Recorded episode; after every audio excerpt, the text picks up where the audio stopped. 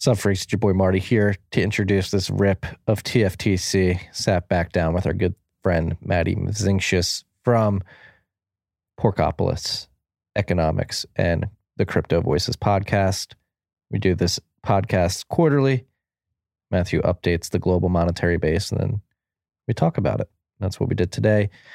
Touched on a bunch of other interesting topics, including the possibility of a free banking system emerging on top of Bitcoin the prospects of a deflationary price environment and how that will affect the economy. Maybe you'll have to work less in the future. This is a good thing. I think you guys are going to enjoy it. Long rip, great rip. It was brought to you by our good friends at Unchained Capital. They're right down the offices here from the Bitcoin Commons, where I am in Austin, Texas.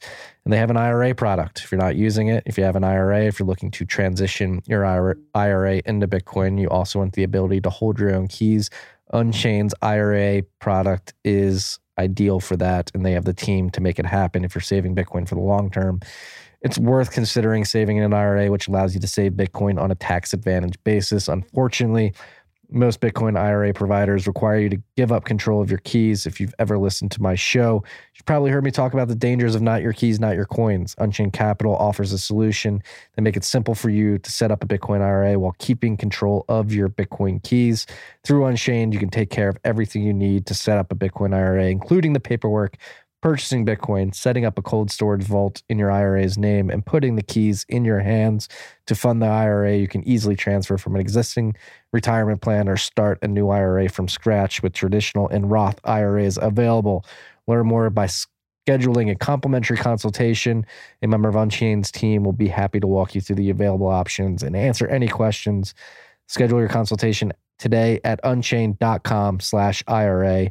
Tell them a TFTC sent you. This rip was also brought to you by good friends at Braiins. Brains. Braiins is doing incredible things. They're bringing you Braiins OS Plus firmware, which is going to allow you to produce more hashes with your ASICs. If you have an ASIC that is compatible with Braiins OS Plus firmware, it's an auto tuning firmware. It allows you again to produce more hashes and therefore stack more sats. If you have an ASIC that's compatible and you're not using Braiins OS Plus firmware, you are leaving sats on the table. It's as simple as that. Go to braiins.com, B R A I I N S.com. Go to their Braiins OS Plus firm firmware page. See if your ASIC is compatible with it. And if you can download it on your ASIC, do so today. Braiins is also the team behind Slush Pool, the oldest Bitcoin mining pool in Bitcoin's history, the first and the oldest. Uh, if you use Braiins OS Plus firmware and you point your hash at slush pool, you're going to get 0% pool fees. You don't have to point your hash at slush, though. You can point it wherever you want. Um, they also got insights.braiins.com. Go check out everything they have going on at Braiins. Incredible team, incredible products. If you're a miner and you don't know what Braiins is, what are you doing? What are you doing? Go check them out. Braiins.com, B R A I I N S.com. This was also brought to you by our good friends at Hodl Hodl, who will be hosting the Baltic Honey Badger Conference in Riga, Latvia later this year. I just recorded with Matthew Mezinskis, who lives in Riga, Latvia. He will be there. Uh, this is one of the most high signal conferences in the world. It's September 3rd and 4th in Riga. There will be outside satellite events going on throughout the whole week. They just announced yesterday that Jack Mallers will be speaking. I will be there. I believe Michael Saylor is going to be there. I might have misspoke, but I think he's going to be there. Go to baltichoneybadger.com to get your tickets today, and then go check out everything Hodl Hodl has on the product side, which is their peer to peer Bitcoin exchange at hodlhodl.com. And then they have a peer to peer lending platform. Both products, no KYC, no AML. The lending platform is lend.hodlhodl.com. You can use your Bitcoin as collateral to get stablecoin loans. Last but not least, new sponsor. Very happy, very honored to have these guys on board. Uh, this trip was also brought to you by our good friends at Upstream Data Inc. If you're a miner, whether you be a individual mining at home or a utility company or oil and gas company mining at your utility center or upstream at the well pad, Upstream Data is a manufacturer and service provider focused on building portable Bitcoin miners. They've been around since 2017. Steve Barbour, the founder, is considered the godfather of oil and gas mining. They build, I am a happy customer. I have a hash hut that I'm using uh, off grid using a stranded natural gas well somewhere here in the United States, the uptime, I can say this as a customer, the uptime for the hash hut has been impeccable. The only time we've ever had downtime with our hash hut is when we've needed to change the oil and it's down for 45 minutes. We change the oil, we plug it back up. I don't think we've actually missed a block yet with our hash hut. The uptime's impeccable. Uh, they specialize in upstream oil and gas mining. They build portable Bitcoin mining enclosures for all applications. They build natural gas Bitcoin mines for the oil and gas industry. They have at home again and small scale mining with their black box, which solves the problem of managing heat by enabling mining outside uh, your home. It solves noise problems by suppressing sound. This black box does, and it solves for fire hazard problems with fire resistant box and insulation.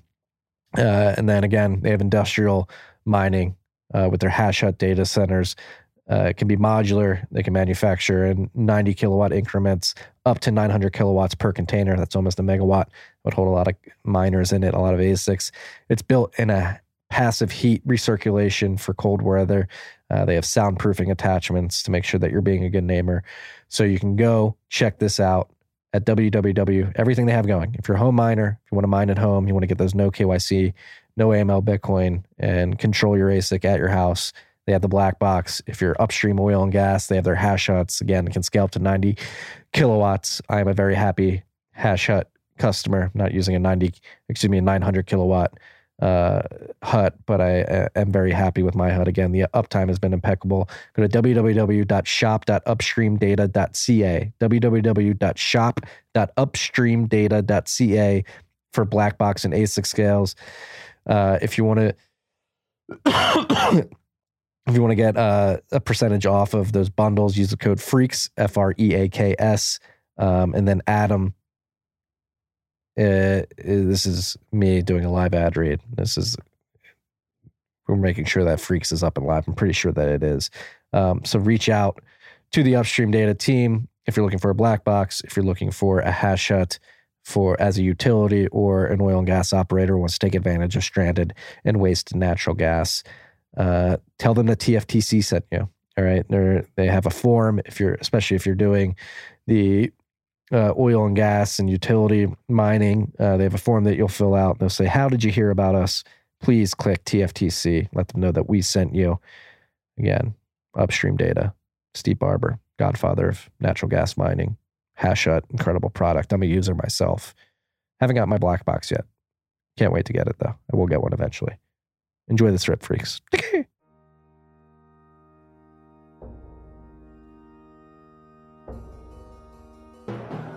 You've had a dynamic where money's become freer than free. If you talk about a Fed just gone nuts, all, all the central banks going nuts. So it's all acting like safe haven. I believe that in a world where central bankers are tripping over themselves to devalue their currency, Bitcoin wins. In the world of fiat currencies, Bitcoin is the victor. I mean, that's part of the bull case for Bitcoin.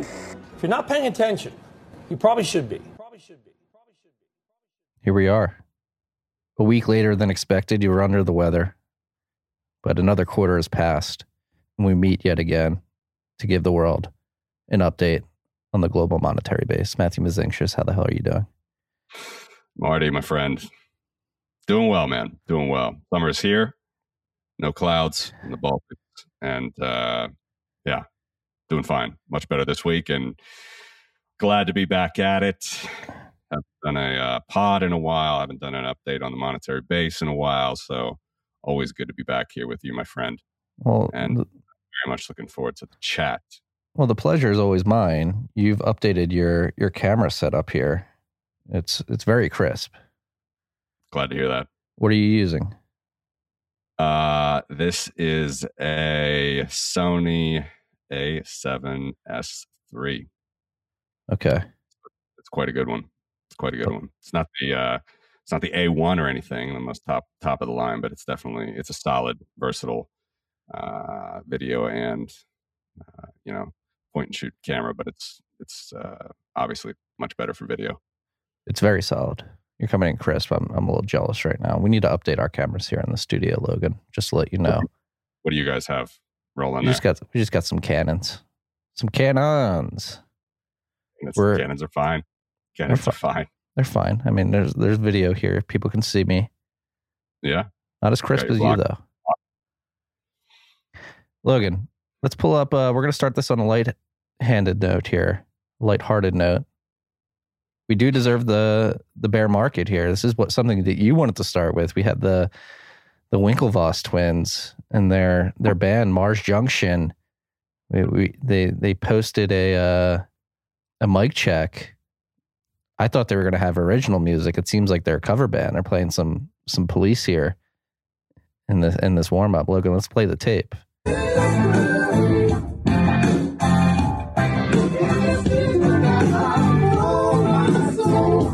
right, that's all I can take. That's all I can take. Turn it off. Stop. Stop it. That falsetto, man. That falsetto that uh I think it's Tyler this is going for. Ooh, And uh, Tyler, what's the other brother's name? Cameron. Cameron. He's just playing He's the- power chords.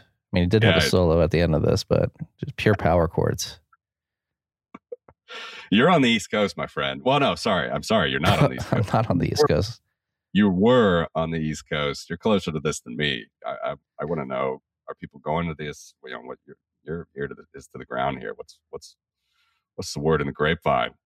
I don't know. The- I don't know what the the word is. Uh, I heard they sold the show out, and while they were playing the show, Gemini got social engineered, and some of their IRA products got got ganked. Some of the coin in their IRA products. So maybe maybe the brothers Winklevoss should be focusing on their core business instead of this. that actually happened. I think so. Yeah, I think I, I saw something uh, of Ah. that nature on Twitter the other day. Yeah. Well, there's something to be said about, you know, if you just hit so many home runs in your young career as these uh, bright young gentlemen have done. Uh, I guess at some point you just gotta gotta try something new, do something a little different. They went for it, man. They went for it. They went for it. I mean, they, I don't know if they still hold, but at least at one point, they publicly announced that they wanted to hold 1% of the total Bitcoin supply, 210,000 Bitcoin. So, No, I believe they still do. I, I'm sure that would have been a whale alert uh, long ago if those coins had moved, but I'm fairly sure that uh, they did a uh, Shamir secret share, I believe, across like all the main banks in the United States with their keys, as far as I know. is that overkill? Uh, it's well, it's a bit interesting in that you would put your keys all into a bank. Um, that's one thing. Of course, there's redundancy there, and it's. I, I, I guess it's not major banks. I heard this um, regional banks, mid-level banks. They had all around, but in different safe deposit boxes. And of course, if one gets gets compromised, they can go to many, many more. But um, Yeah, Mars Junction has 1% of the total Bitcoin supply. Mars Junction. Uh, I hope I get that rich one day where I could just pay people to come listen to me sing. It, sound, it sounded like the actual police record was playing. They were just like singing along with it. Right. And it sounded like they just don't care anymore. Yeah. No, doing, no. They were doing right there. So, do we deserve this bear market? Are we officially in a bear market? Would you say? That was a great uh, tweet there by uh, Autism was- capital. Autism Capital, yeah. But um, no, I don't worry about that stuff, man. I don't worry about it. Uh, your listeners shouldn't worry about it. No investment advice, right? But um, you know, this is why I track things like the monetary base. I enjoy it, have fun with it, try to see where we really stand uh, in the monetary world, and you know, the rest will come to us. I think. Yeah. And so, this is why we meet here once a quarter to talk about the now Porkopolis economics uh, quarterly monetary base update. Uh, Bitcoin has fallen two spots to the ninth largest monetary base with gold and silver included uh, in that monetary base calculation. They were Bitcoin was number seven after Q4 2021. Obviously, we were hovering around all time highs in the middle of that quarter. So it makes sense that if we fall uh, about 50%, that, that Bitcoin would get knocked down a couple notches. But before we get into the details of the quarter on quarter changes in the monetary base, you were just in Oslo, right? So I think yeah. uh, we're not giving investment advice here. Bitcoin is a t- tool that empowers individuals the world over. What was your experience like in Oslo, and were you educating people about the monetary properties of Bitcoin there? I was, yeah, a little bit, best I could. We had a nice uh, CBDC panel. Um, a few people. Odell was was uh, was hosting that. Janine was on that. Who uh, who actually I just interviewed yesterday. She'll be on the pod. Um, and yeah, it was just really uh, simple, short. Uh, could have been much much longer. As always, I like tangents. I like to talk about this stuff, but it was only twenty minutes, so it's very very uh, very very very basic. But um, yeah, the the topic was CBDCs, the dangers of CBDCs, and CBDCs are sort of all the all the uh, you know they're The tyranny being- that comes with them. yeah well yeah they're and they're they're being quoted a lot. Uh, apparently, there are some 100 central banks that are uh, interested, fascinated by the idea of a CBDC. So we just wanted to talk about what that really meant, uh, where that fit into the actual money supply, what that actual money supply looked like, if CBDCs are going to be a thing anytime soon or not. Um, I gave some opinions on that, which we can talk about in a second. Um, and yeah, just some just some of the dangers that come with them, because this would be something that would be on a central bank level, something that they can turn on or off at whim. Uh, and people should be aware of that if they think this is going to be some tool for financial salvation or financial freedom or financial uh, uh, what's you know efficiency, especially if you are a dissident or someone who's trying to work yourself out of an oppressive regime uh, to help people that are suffering from human rights abuses across the planet. Um, so kudos to Gladstein for making it happen. I was I was very actually happy to you know be a part of that. As he said, it was you know the first CBDC panel at a human rights conference, so that was cool. Um, you know, but this this stuff is you know uh, Bill Browder, who is has always interesting things to say about Russia. Uh, he, you know, billionaire investor from uh, that was in Russia in the '90s after the collapse of the Soviet Union. He was not at the human rights conference, though he usually was, because Davos was a little bit later this year. Um, it was funny that uh, he said he he gave a video address, and he was like, um, you know, they say that the Oslo Freedom Forum is like the Davos for human rights. Uh, unfortunately, I have to be at the Davos for anti-human rights while I while uh, while I'm missing you there, and and uh, you know, and that's that's true. He was in the real Davos, which was you know is always getting more and more of a of a shit show every year.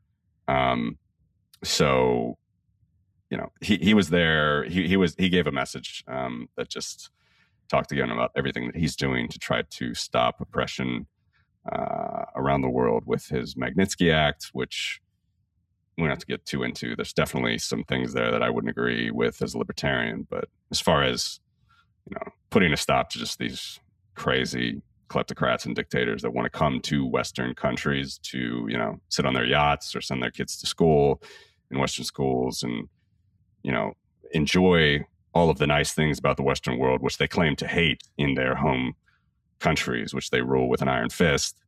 Um, I actually think that's quite well, well intentioned. I think uh, it's not going to do anything to like stop the war in Ukraine, for example. But I do think that we, as like a society, whether you're in France, Germany, Spain, Italy, wherever, you know, if you want crooks and and backwards dictators to come to your shores and have their kids go to your school and uh, and all the rest. Um, you know, you can let that happen. That's been going on now for decades. Uh, but I think we're we are at an inflection point where uh, people are standing up, at least in Europe, and they're saying like, "Look, just no more. This is it's way too backwards. It's way too uh, paradoxical that you're having these people come in and just enjoying everything that we have, have to offer in places that, by and large, respect human rights. Um, you know, we might not agree with everything the system does, but by and large, these places agree. Uh, you know, Western they have Western values. Like, you know, if you're not going to adhere to that in your own country, then we don't want you here. So I do think that visa control, passport control, residency control, you know, it it it harkens back to things like immigration issues that you'd have in the U.S. for different reasons. There's argument, good arguments on both sides with borders and immigration and stuff the libertarians take, but regardless, what specifically what's going on in Europe, specifically with these, you know, kleptocrats in North Africa or the Mid, Mid East or in uh, in Russia, just coming and hanging out in, you know, in Cannes or in uh, Monaco, in the Italian Riviera or in Monaco. Like that's that's just got to stop. And you know, do I think that's going to be done in a completely transparent and great way? That's bad, that's great for all the taxpayers. Probably not. But I do think like this is pretty interesting stuff that's happening with politicians having to directly answer to their constituents and saying like why are you allowing this to happen again and again and again where just these absolute crooks and kleptocrats are just hanging out you know enjoying the fruits of our labor enjoying our sunshine and then they just go back and they're just murdering people raping people uh, all the rest back back in their home country so it's interesting it's interesting yeah. those are the discussions you know you have at a place like uh, Oslo Freedom Forum. Yeah, there's hypocrisy on all sides. I mean, like you said, we have it here in the United States. I mean, the big one of the big news items of the last couple of weeks has been Nancy Pelosi's husband uh, got caught, got uh, wrapped up in a DUI charge in Northern California. Got a little too tipsy in wine country, driving around Napa yeah. Valley, pissed drunk. Uh, apparently, hit a car or was involved in an accident. Who knows who hit who? Uh, but there's rumors going around that that DUI charge is going to get swept under the rug. Um, so you have the Pelosi's, uh, Nancy being one of the most powerful politicians in the United States, uh, actively insider trading against the American public during the day, and then driving around pissed drunk at night with impunity. Um, yep. There's yep. a spectrum to this, obviously they're not raping and pillaging individual Americans, but and there's this two tiered system that that exists throughout the power structure of our world. Hundred percent, man. Hundred percent on that side. I mean, when you look at that, when beating ninety percent of the market, and you know her visa connections were clear, and all these other things. I mean, it's it's embarrassing. Um, so yeah, no, I mean, I I don't think there's an easy answer to any of this. I mean, as a as a libertarian, as a classical liberal, as someone who's uh, fan of you know freedom as a Bitcoiner, uh, we just got to keep doing what we're doing, educate, talk about the good things, you know, stay true to our morals. Yeah. And I think I think you know I think things th- we're definitely in a new we're definitely in an inflection point, new world here after Ukraine. I mean, it's huge. Mm. I wanted to ask you. We talked about it a little bit last show. Uh, I know you have a lot of guests and listeners who probably disagree with our views in Eastern Europe, but uh, did you get did you get positive feedback? Did you get negative feedback? Mixture of both. Mixture. So you were on after you were the immediate episode after we had the dude who writes a serious report. Uh, he's an English gentleman, and he he gave the basically what the case that there was a lot of uh, instigation from the West encroaching on um, on Russia's borders with NATO. Um, uh, what am I looking for? Bases and all of that, and, and he gave the instigators' perspective on that, and then you came and gave the the European perspective, and obviously, uh, uh, so there's mixed reviews.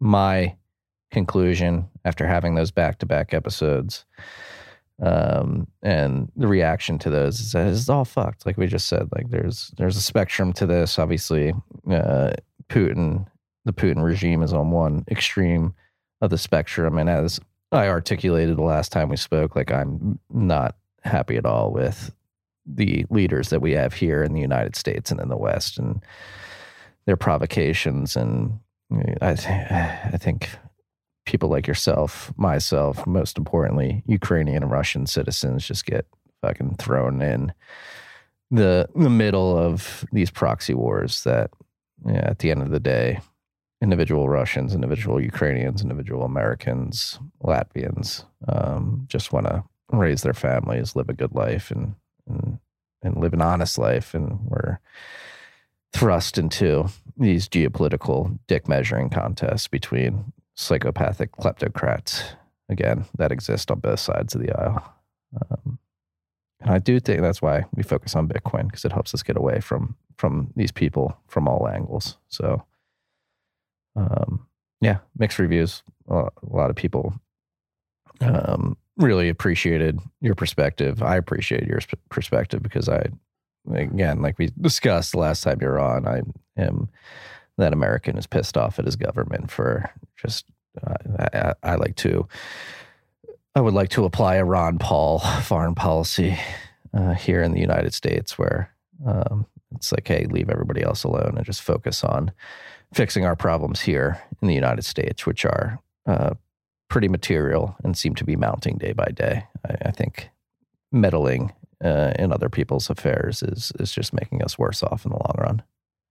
Yeah, yeah. I mean, we don't have to rehash the Ukraine thing, but I can say, first of all, completely agree. I mean, I'm a classical liberal libertarian here in Eastern Europe, you know, on the one of the fronts of Russia and Belarus and all the problems. Um, so I've thought about, about, this a long time. I've had a lot of friends over here, and I think I said it. I say it on most shows or interviews. Like Europeans, classical liberal Europeans, they have very different views than my typical example is the Texas libertarian, which you know now you're out of Jersey, you're out of New York, you're you're in Texas. Uh, you have that that view, which I understand very well. Um, you know, don't even need to describe it. Everybody should know when I say Texas libertarian what that means. So good, uh, it's totally good, and I think that um, there's no problem keeping with your principles, staying consistent, and you know, as a libertarian from a small country that's suffered from those proxy wars, from those occupations, uh, indirectly. You know, my family is uh, of immediate Latvian descent, grew up in the States, went back afterwards, and now, you know, shit's happening again. Uh, this is all like super real for us, and not just me being a foreign Latvian. Everybody knows it here. People's grandparents shipped to Siberia, whatever. We had all this shit. We've gone through all of it. So the fact that it's going on again, that they're trying to do this imperialism again, like we're just going to stand up for it. But that doesn't mean that you know if you know I, I see interesting things happening in a libertarian party in the United States um, you know, with the Mises Caucus. Like that doesn't mean that uh, people can't uh, rise up, gain a, gain uh, followers and people that believe in their ideas, and change policy. And I would be fine with it. I mean, if the United States wants to completely leave NATO, I'd be fine with it. Uh, we have enough power and will and strength here now uh, I think, to defend ourselves, which is very, very good. Um, and as for the argument, which I don't know who this gentleman is that you're talking about, I didn't, I didn't see the episode or anything, but uh, if I, I, presume it was the art, of, art, the typical argument about NATO encroachment. Um, I don't want to rehash all that, but should be obvious now after a few months. It's very interesting what's happening in Europe, in Northern Europe. Um, in particular, you have Sweden and Finland who are ready to join NATO after literally, you know, Sweden 200 years of a neutral foreign policy. Finland famously avoided occupation, unlike the Baltics, which did not avoid it.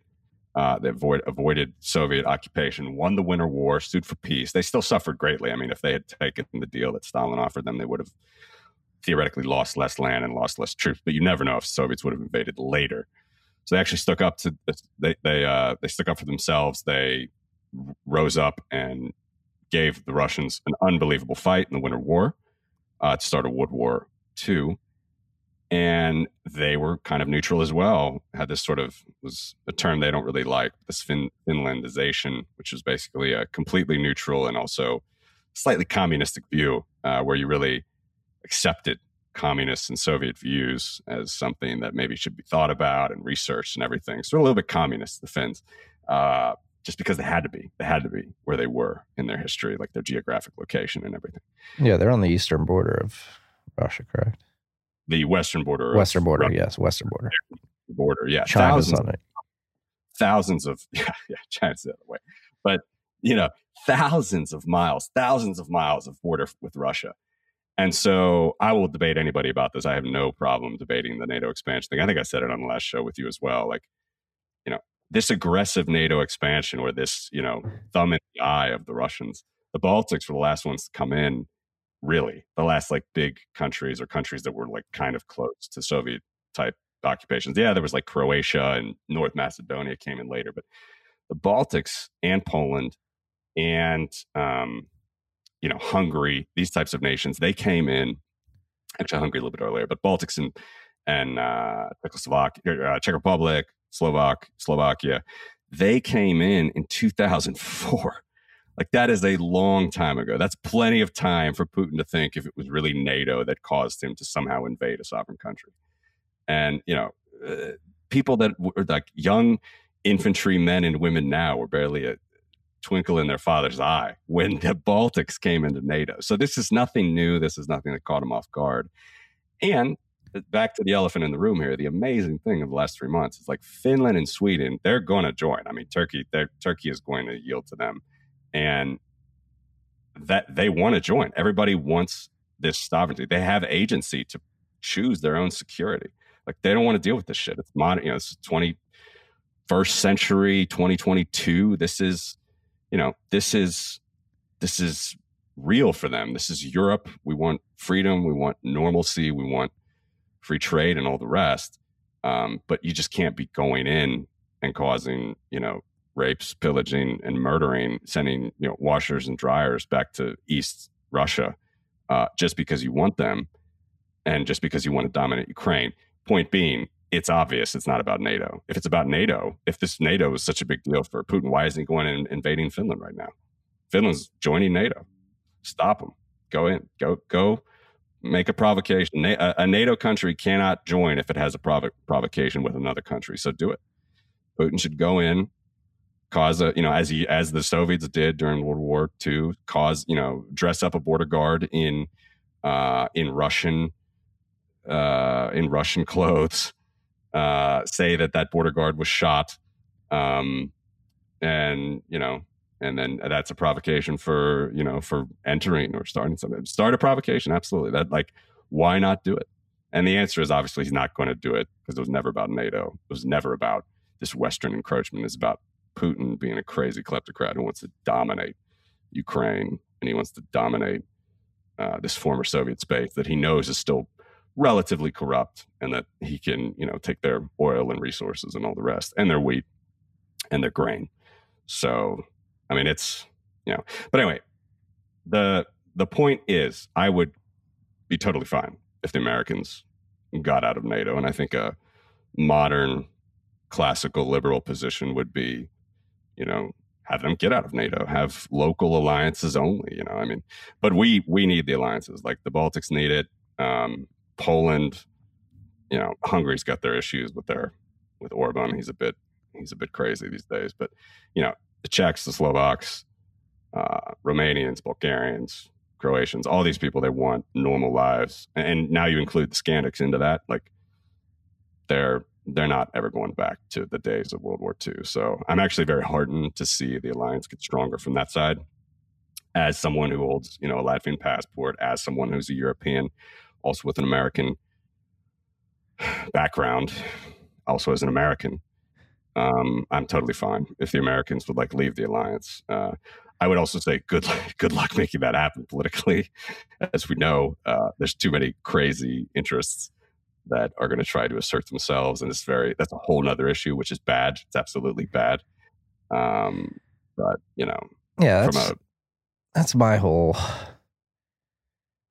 Maybe it's wishful thinking, but I, I really, I mean, there's so many factors here and so many moving variables at play. Number one being like you make the argument that Europe and the West sort of shifted leverage in Putin's favor with idiotic energy policy over the last two decades. Like there's, I would like to see like as I don't ever I, I don't know if maybe I am libertarian. I've never described myself. I, I don't like to throw a label on myself. I do think maybe this is libertarian. I'm just maybe I'm just being uh, like a hardo, trying not to put a label on it. But I do believe free markets can liberate the world. That's why I focus on Bitcoin predominantly here this media platform that I have. And I, I don't think free markets, particularly in energy, were able to flourish throughout Europe over the last two decades. And that shifted a lot of leverage into Putin's hands as he has control of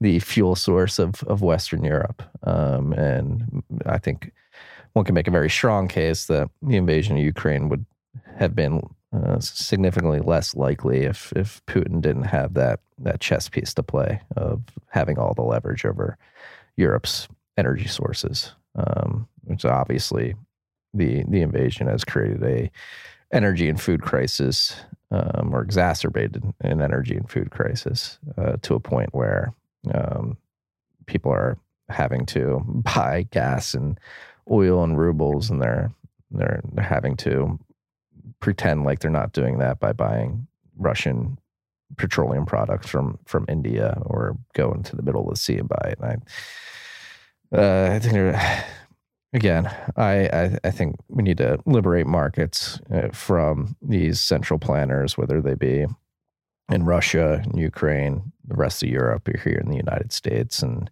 just let yeah. let us peaceful citizens interact with each other and conduct commerce with each other.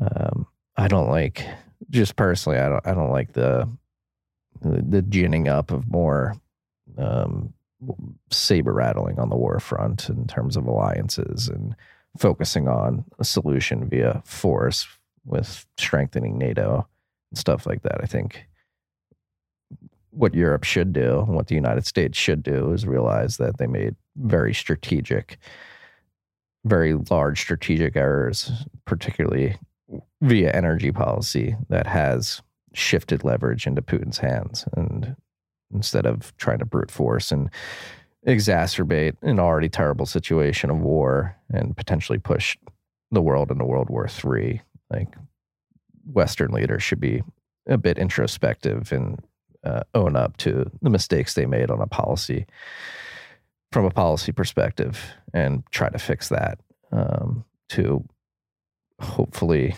mitigate um, any potential escalation of physical conflict moving forward. But it doesn't seem like that's happening at all. And these Western governments seem to be doubling and tripling down on idiotic energy policy. So that's where I stand right now.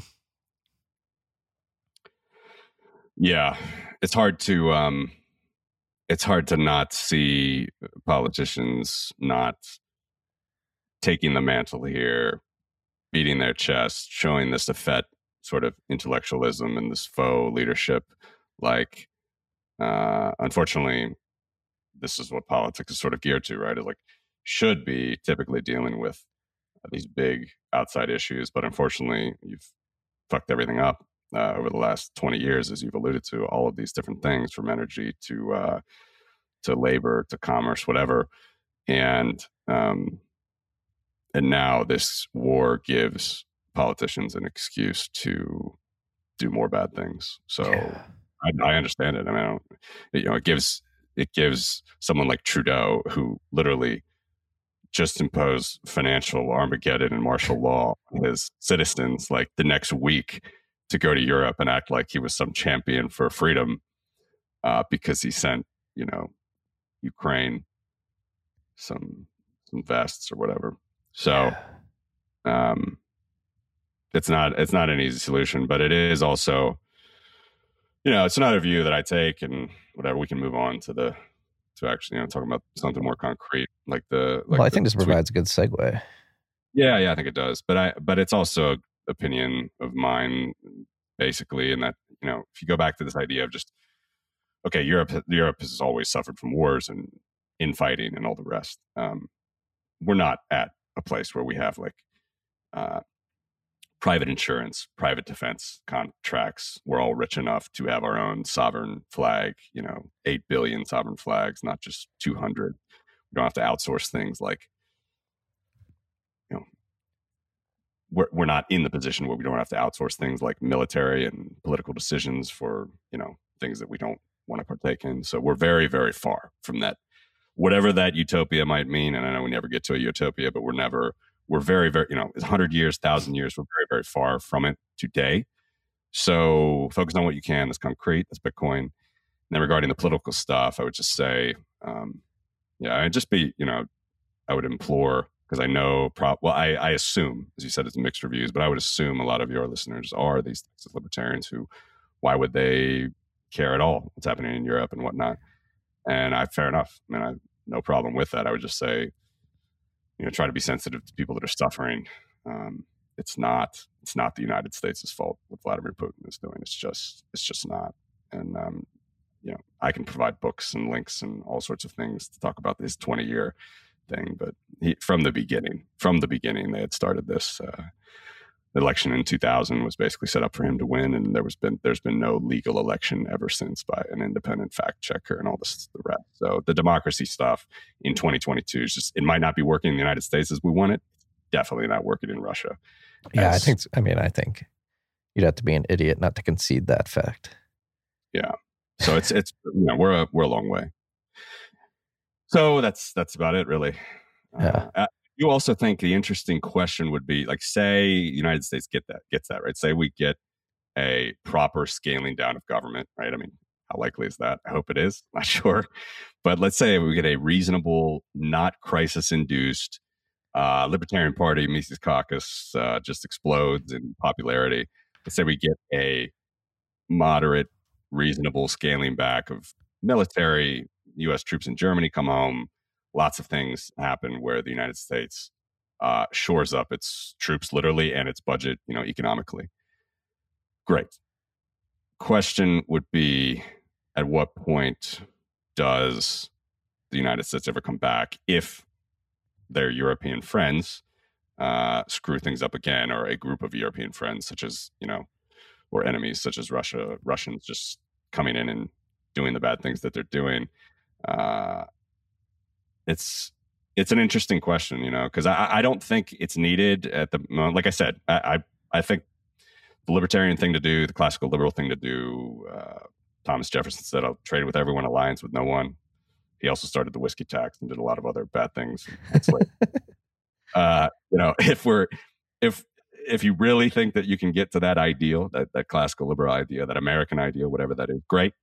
Uh, I just wonder how how that how the American society would react if Europe falls apart again, and and we probably will with something. Uh, well, it's not going to be as bad as the Nazis, but look, I mean, we had to, we had to come in as an alliance uh, to stop uh, to the Nazis. And, you know, history you know, history could have been a lot different if we'd even gone farther. I mean, again, I'm speaking from an Eastern.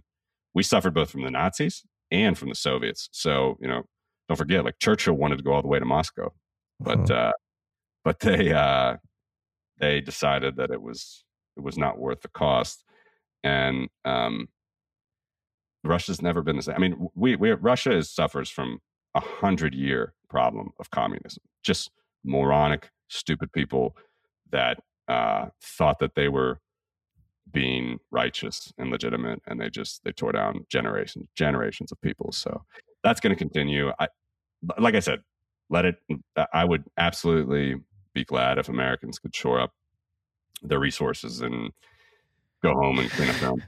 But uh, I don't know. It's weird. It's weird. There's, there's going to be.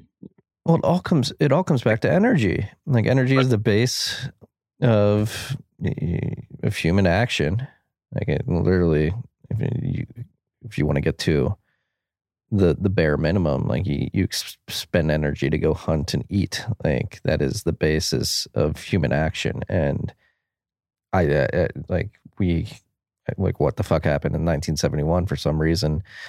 We went off the gold standard and idiotic energy policy began to follow from that. And I, I don't i don't think europe is going to be in a good position until they again show some introspection and realize that their energy policy has put them in a very precarious and vulnerable situation. It doesn't seem like, I mean, Germany, the economic powerhouse of Europe, seems to be doubling and tripling down, shutting down nuclear power plants in favor of unreliable wind.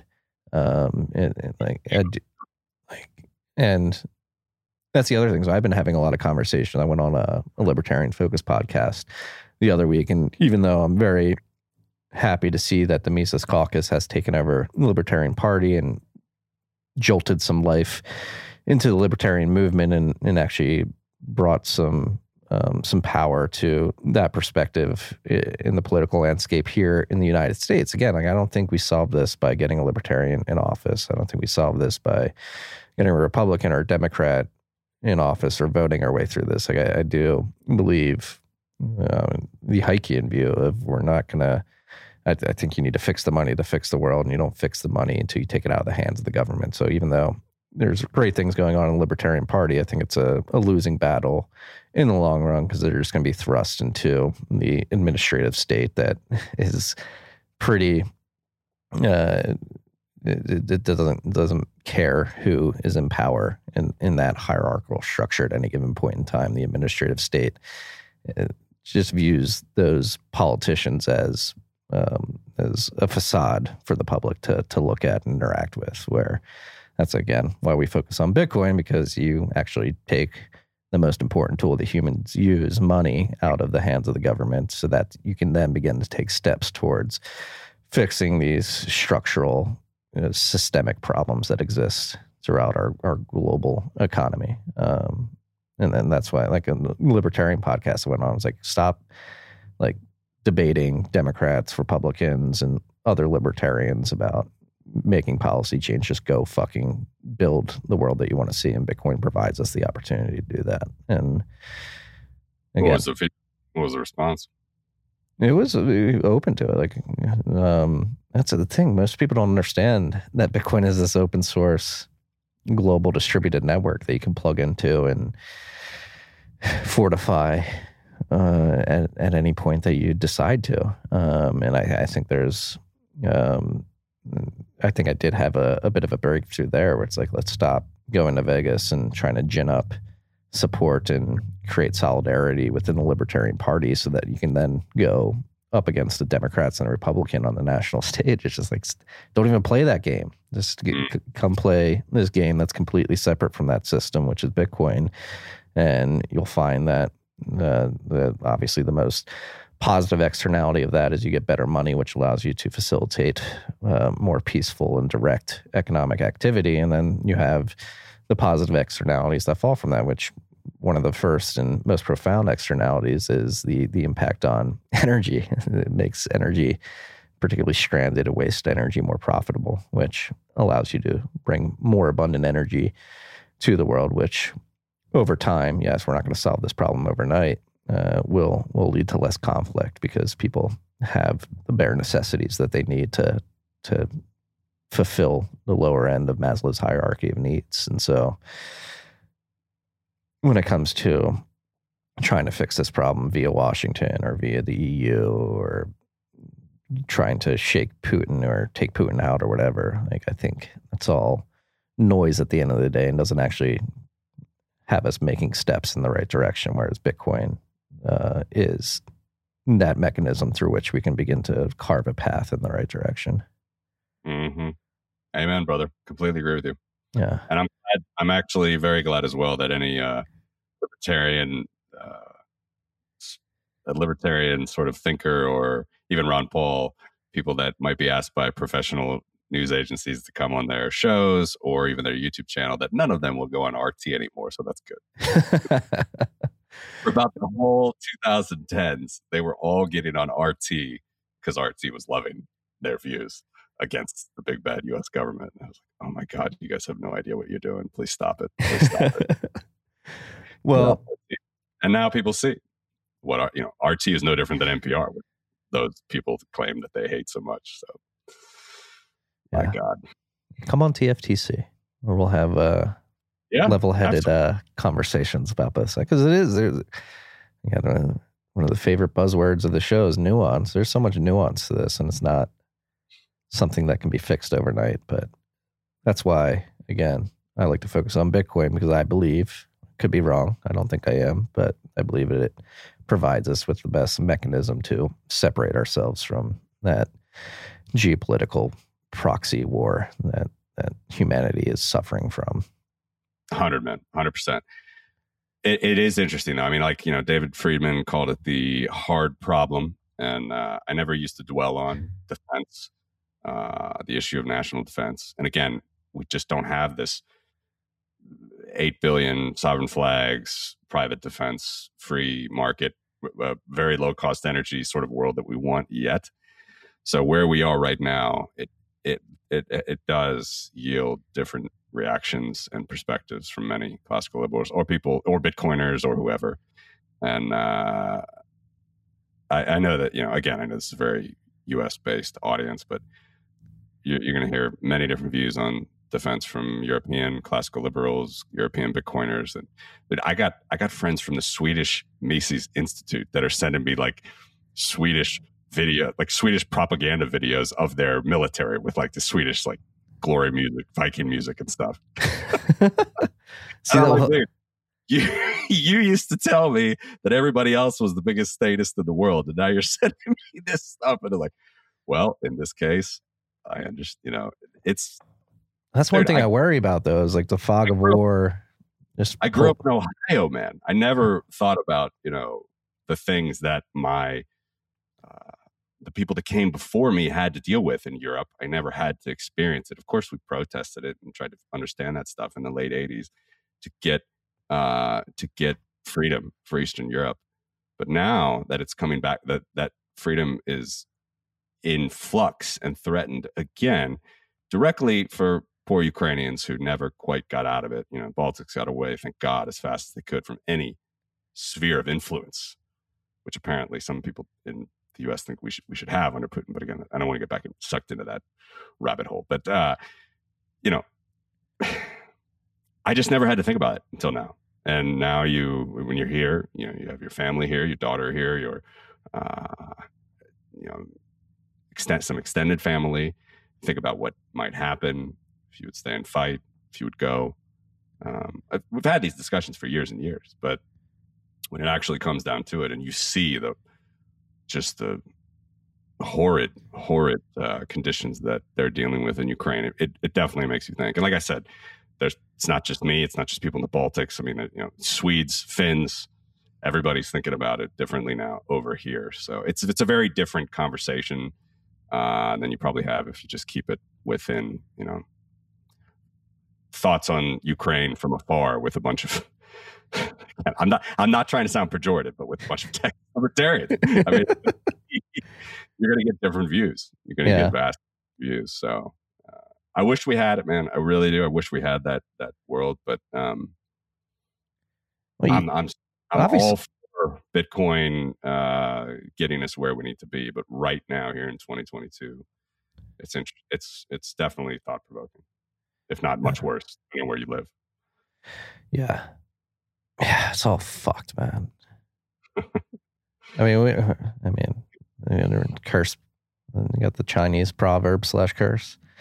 May you live in interesting times, and yeah. as time goes on, the times only get more interesting. And where we find ourselves today, transitioning into the digital age and this hyper connected world that we live in, and the, I mean, humanity trying to come to grips with the the pace of growth, I, I believe is the pace of change, maybe not even necessarily growth in and of itself, uh, is forcing us to attempt to rewire our brains rather quickly, which, as animals, as chemical beings, as uh, animals, it's it's hard to come to grips with that pace of change and make clear, cogent, assertive decisions. But I think we'll get there. Again, that's why we focus on Bitcoin. It's not going to fix everything overnight, but I, again, believe it allows us to take steps in the right direction. We're taking the first baby steps that hopefully will lead to um, something that makes the world a better place for your daughter, my son, my child that I thought was going to arrive last week, but seems to be a bit stubborn. Um, Mhm. We got to make these these small steps so that they can they can run to bring a, a cheesy uh, saying or They're going to make a good Bitcoiner with that stubbornness. It's important. yes, yes, it is important. Well, I mentioned- come out world just yet. I mentioned a segue earlier, and what I wanted to segue to was revert back to what we were discussing earlier, which was CBDCs. And so, viewed as a segue because with all this going on, um, and obviously we have economic sanctions against Russia, and the financial global community seems to be bifurcating, and the Davos class seems to think that CBDCs are a good way to um, Mm. prevent kinetic warfare or um, use CBDCs to punish people uh, in the physical world and um, what's going to happen if CBDCs do come to market. I'm a bit skeptical. I don't think the administrative state has the technical capabilities to actually bring it to fruition. Obviously, there is a counter example to that in China and their social credit system and everything they have going on there. But how would CBDCs,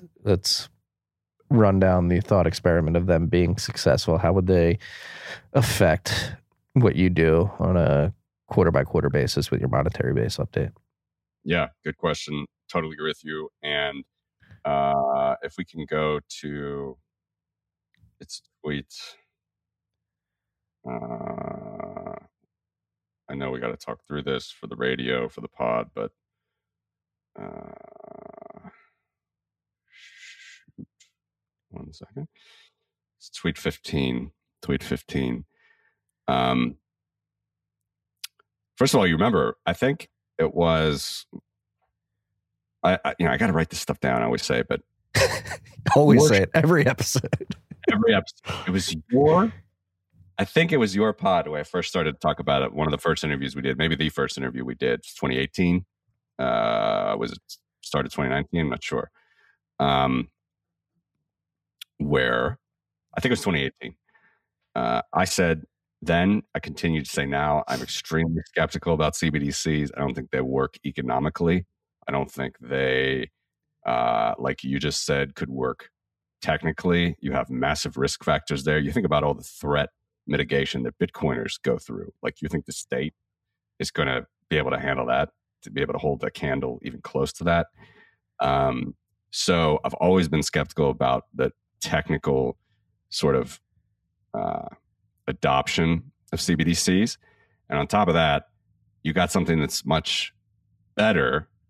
Again, I know we're Bitcoiners here, but you got something that's much better and easier to use in the form of stable coins. And stable coins are going to be a thing that they're going to try to regulate first. That's what I said like four years ago in our first interview. And that's what's happening. So CBDCs are uh, still very much a technical, marketed sort of thought experiment worldwide. Worldwide. Now it's yeah, it's hundred central banks are researching it. All the rest. China started it with the Beijing Olympics. All the rest. Um, let's let's let's go through a few things here with this slide. So this is the good old global monetary base. Everything in the world, whether you have an account, whether you have a stable coin, uh, anything but Bitcoin or a dollar bill that you hold in your pocket or a euro or a yen, uh, everything is fiduciary media, which means it's not money that settles immediately, ultimately, the core of the financial system. Everything but Bitcoin, gold, silver, traditionally, historically. And today, uh, base money being those notes that the central bank prints. Also, they print some money for a lot of money for the banking system. Uh, that's that's those are called the bank reserves. Those two things together in the current modern financial system, that is the monetary base. Okay, that's the ultimate settlement. That's how the system settles. That's how banks settle with one another.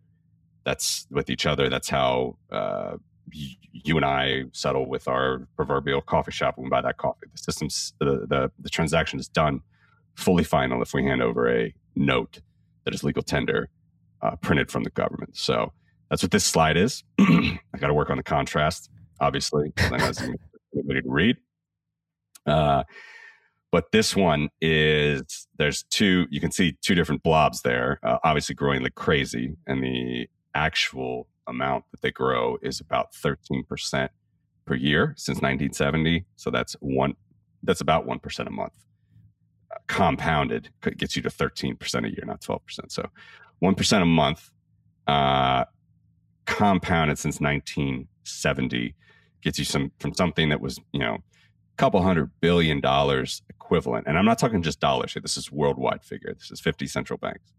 A couple hundred a billion dollars in 1970 to 30 trillion dollars today. And that's a lot of money okay? This is this is cash money. This isn't elon musk borrowing on his tesla shares to buy twitter uh, leveraging something you called fiduciary media. Uh, everything is fiduciary media except for base money this is actual money cash money it's a lot of money right 30 thousand billion dollars, thirty thousand billion dollars of actual money.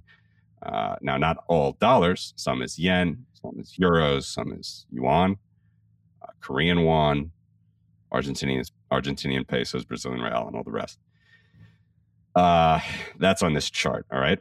This is the printing press of the central bank. This is base money. Uh, we've talked about it now for many, many quarters. This is actually the 16th update, so the fourth full year doing this. Uh, happy to show this to everybody because this is it. BIS is going to show you this. IMF's not going to show you this. This is the one. All right. This is the proverbial printing press of the central bank. So the wholesale money is the is the bank reserves. Right. That's basically how the Fed really gets money into the system, uh, or any central bank. Okay. That's when they're buying typically government bonds and uh, when they buy those bonds, they take them out of the system, but they buy them with money that they just created to get into the system. So that's how they increase the money supply uh, on a on a quick way, on a fast way, on a high powered way. It's called high powered money. So that's the light shaded area. Those are bank reserves or wholesale money. None of that is going to be CBDC. It already works. It's electronic. It's banks, the big banks probably control 75 to 80% of the monetary base anyway of those bank reserves. So think about that. You're talking about a handful of banks. I know this is a fact for the US, and I presume it's a fact for Europe, but I don't know for sure because they don't publish, at least I haven't seen the data. But all of that white, uh, lighter shaded area, right? So it's like $21 trillion equivalent, $21 trillion, $21,000 billion worth of base money, all right, which is the core of the financial system. It's how banks settle with each other um, that is controlled by a handful of banks in each country, okay, in each market, in each currency market. So, why would you need a CBDC for that? It already works. It's not like everybody knows their Federal Reserve Board governor at the big bank, Jamie Dimon, gives you know anybody from the New York Fed a call, anybody from the Federal Reserve Board in Washington D.C. a call. It's not a problem. Like it's not a mystery who these people are. They all are working. You know, this is something that Rothbard has been writing about, many people have been writing about. It's been going on for decades and decades. Like that's not the issue. So that CBDCs are not going there. It's not going to be wholesale bank money currency that we're talking about. We're talking about CBDCs. We're talking about the darker shaded area on that chart, which at present is about $9.2 trillion, a lot of money. 9,200 billion dollar equivalent of cash. So that's the actual cash, like the physical cash money all around the world, floating around and under mattresses and in safes and in grocery tills and all the rest. That's that's money in the system. That's what they want to be the CBDC. All right. So whatever Bloomberg talks about, whatever CNBC talks about, whatever the Federal Reserve or the Bank of England talks about, they're just blowing smoke up your ass. They have no idea actually how much money is in the monetary base. So here it is. This is the answer. It's a lot of money. And I said this at the Oslo Freedom Forum as well. Uh, I ask you a simple question, Marty. Do you think for both of those items, is that chart, is it going up or is it going down? Is it going up in a gentle direction? Is it going up quite fast? it's, Which uh, way is it going? some would describe it as hockey stick growth. Yes. Yes. So number is going up there. All right. This is what, this is the only thing that they know how to do. And cash is a huge part of society. Like, we don't have to wax and wane too much on this, but on this particular point, but like, you just uh, so here, here's the thing. Actually, Odell did a poll, which is typical. We knew we knew that the poll would be taken, of basically asking, okay, so how many people are you actually using physical cash today? And it was the vast majority, a few, uh, vast, excuse me, minority, a few people in that room raised their hand when he asked that question. And I understand that. But the thing is, they're not representative of the globe and they're not representative of just billions of people that would be destroyed if you tried to just overnight shut down the system, go to some mysterious CBDC based on your phone system of money. It's not going to happen anytime soon. It's not going to happen. The numbers are out of control in the favor of paper money and paper currency. And no matter how much they're trying to regulate it, shut it down, we were in Norway of all places. I mean, Norway is famously over the last like 15 years trying to be the cashless society.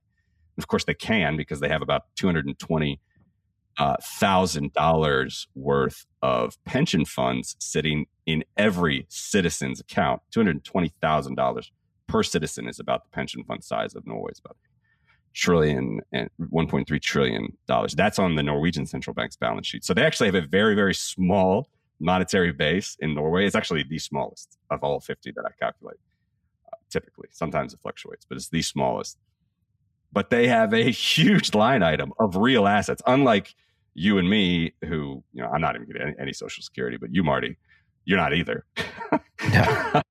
I mean, this there's no money that's in the pension funds or any unfunded liability account of uh, of the United States government.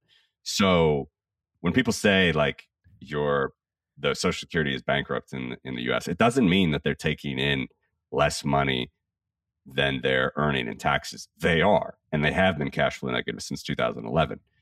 But what it means is is that the money's gone. Like the like the money when people say that Social Security is bankrupt, it actually has been already lent out to another branch of the government, military, agricultural department, whatever, and it's been spent. So any money that would need to come back into this, I can't even remember the number right now, actually, of, of what the Social Security unfunded liability figure is, our pension fund, our quote unquote pension fund, United States it's trillions of dollars. I think it's just, between like seven and nine trillion or something like that. Yeah, it's trillions of dollars, and that that's not there. It's literally money that has to be taxed twice. It's just sitting there. It's like the government owes that money uh, to itself. So the, uh, the Social Security Department is owed that money from, say, the military or from some other branch of the government. But it's not there either, right? They only make money, and, and the government makes a shit ton of money every year in taxes, right? It's like four trillion dollars, I think, maybe more now. Might be a couple year old figure actually, but trillions and trillions of dollars. It's the biggest organization in the world that collects money forcefully or not forcefully from anybody. Okay, it's massive, but it goes out right away immediately. Social Security has been not cash flow positive since 2011. So, why do I bring all that up? Uh, basically, even a place like Norway, where um, or I should say, ironically, a place like Norway is the only country in the world that really has a strong pension fund that's like actually has hard at like they have hard assets in there, they have oil assets in there, um, they have a decent amount of gold on their balance sheet. They have actual assets for their uh, constituents, for their for their for the citizens. That doesn't exist in the United States. Doesn't exist in many many Western uh, European countries, and certainly doesn't miss, exist anywhere else in these kleptocratic countries. So there's not actually money there. Uh, having a digital currency would, um, and so here's here's the here's the rub of why this isn't going to work economically. Uh, the banking system needs deposits to work. Okay, we let's not talk about whether it's a fraud or not. Uh, you know, lending money in, in the banking system the banking system needs deposits to be profitable. If banks don't have deposits, they can't loan those deposits out and make money on the interest. It's just not going to work. The idea of CBDC is we remove physical cash from society. That physical cash, which is on the central bank's balance sheet right, right now, on the central bank's balance sheet, $9 trillion globally. That would then switch to this sort of these digital currencies that could be much more controlled They would argue efficient, but really it means controlled, censorable, turn on, turn off, tell you if you've had too much alcohol, uh, plug into every vendor's uh, every vendor's digital currency account. So basically, there's no cash that's sitting in a grocery till. There's no cash that's sitting in safes or under beds. We get rid of that. Also, we can control interest rates that way, but you know, let's not worry about that. Everything is is controlled at the central bank level. It sounds like a communist, you know, manifesto. It sounds like a communist dream, and it is. But there's no way, especially in the deep markets of Europe and the United States, there's no way it would work because what it would do, and all the papers acknowledge this, by the way, all the papers on CBDCs by central banks, they all acknowledge that it's a tremendous challenge or drag on the financial system's profitability if you were to have deposits leave the banking system. Just like, hey, you know, I got I got PayPal, I got Venmo, I got my banking app, whatever. It might work, might not work, might not be that good. But, you know, at least I have that, right? That's what the average person is saying. I'm fine with it. But if you come in as the central government and say, hey, we got a central bank account for you, it's going to be much better, uh, use it. I, in fact, we're making you use it. Uh, that that money does go away from the banks. It, it means that the deposits yeah. that you hold with your banks it goes away. So that's a massive drag on the financial system, which is why it's never going to work in mass in capitalist societies. The only society it might work in right now with any legs is China, because obviously they're communists. They don't care about their people. They they want to control their people. And anyway, it's an extremely digitized payment processing system with uh, with uh, Tencent and Alipay. So um, that's the only one which maybe they can make it work because anyway they have all these communist style resources and they don't have a fully private banking system uh, so that's where we'll probably, and, and everybody knows that's where we are seeing some uh, innovation, let's say, in CBDCs. Yeah. Yeah. CBDC is, so put it another way,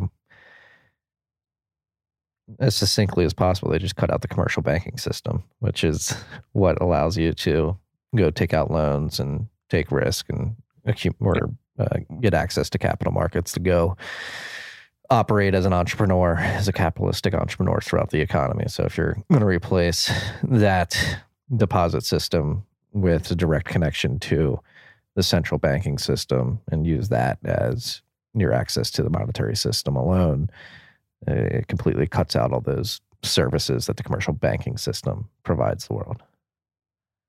Exactly. And they know this. They know this is written. I mean, this is the discussions they're having. This is the crucial discussions, but they, they're blowing a lot of smoke. You know, it makes news stories, it makes Bloomberg, CNBC, all the stuff. It, the numbers show that it's never going to work that way. First of all, cash is way too hard to take out of the system. I mean, so many people will suffer. India tried to do it, by the way, in 2016. They took out two bills, two types of bills. Mm-hmm. Uh, I can't remember which ones. Uh, because it was like a 500 rupee bill and um... yeah, yeah, something like that, right? And they wanted better digitization, serial serialized bills, uh, sort of things that you can digitally check easier with those bills. That's what they wanted to do. It was a control measure, right? Completely messed up the Indian economy for a few months. It was down from I don't remember the exact numbers, but it was way down. Uh, collapsed the money supply in like half in a few months. And now, three years later, it's like triple. so they didn't keep it down. It didn't help sort of banks sort. It was still they're still physical notes they replaced it with, but it didn't like help banks sort of get a better judge of who needed the bills, where the bills were going. That was the idea. Okay, it might have helped a little bit, but it's not like they kept the money supply down.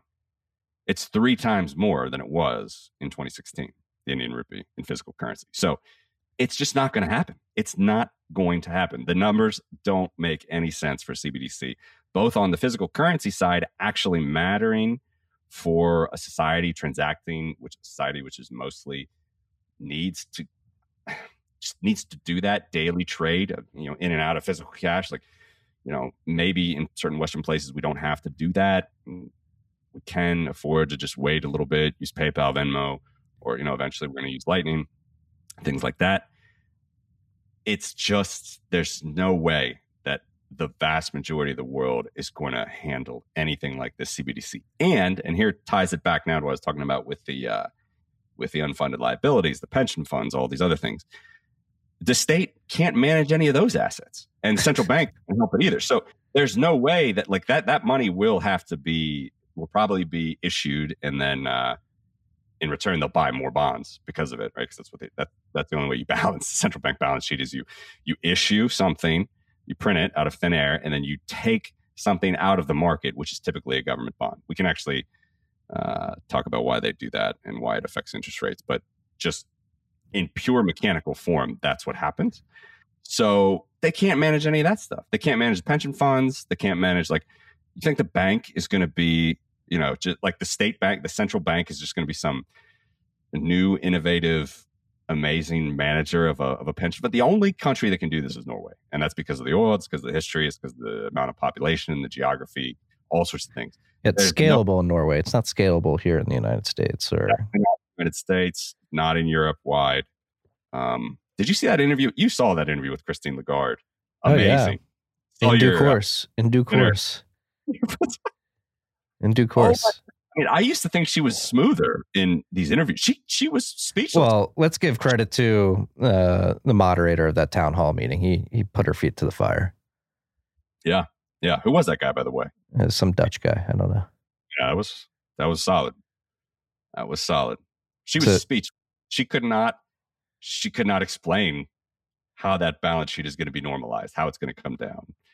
And as we all know, because we actually follow this stuff, and on any, I'm sure any listener to this show knows it's never coming back down. It's never going to be normalized. This is the new normal and it's going to keep being the new normal.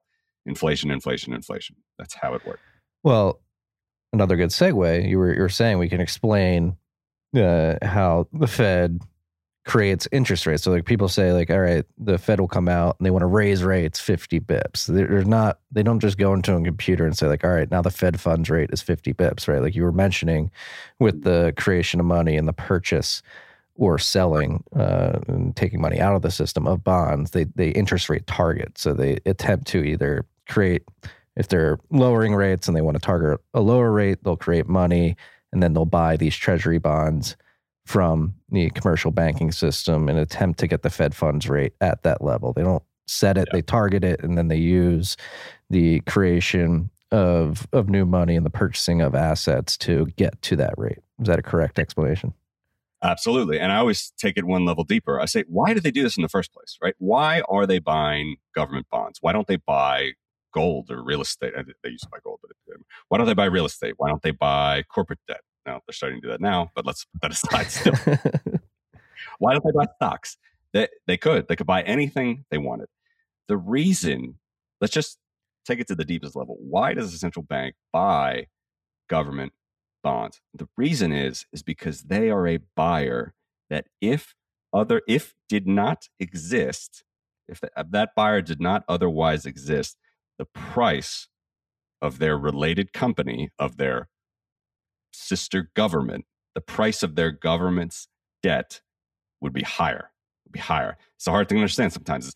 interest rates have an inverse relate. Uh, the price of debt has an inverse relationship with interest rates, right? So the interest rate is lower, uh, the price is higher. It's more expensive. Okay, but if the price is is uh, lower, the interest rate is higher. If the interest rate is higher, the, the price is lower. The value is lower. So, what they are doing, why does the central bank buy government debt? It props up the price because typically they go down, right? They don't go up. It's only done once in the 1980s. Paul Volcker took interest rates 20%. Typically, the rates go lower and lower and lower. Typically, what does that mean? It means the price of the debt is going up. It means it's higher than it otherwise would have been if that buyer of government bonds was not in the marketplace. So that's really like the core of central banking right there. That that goes back to British times, like the sovereign being bailed out by the banks uh, and monopolizing the banks.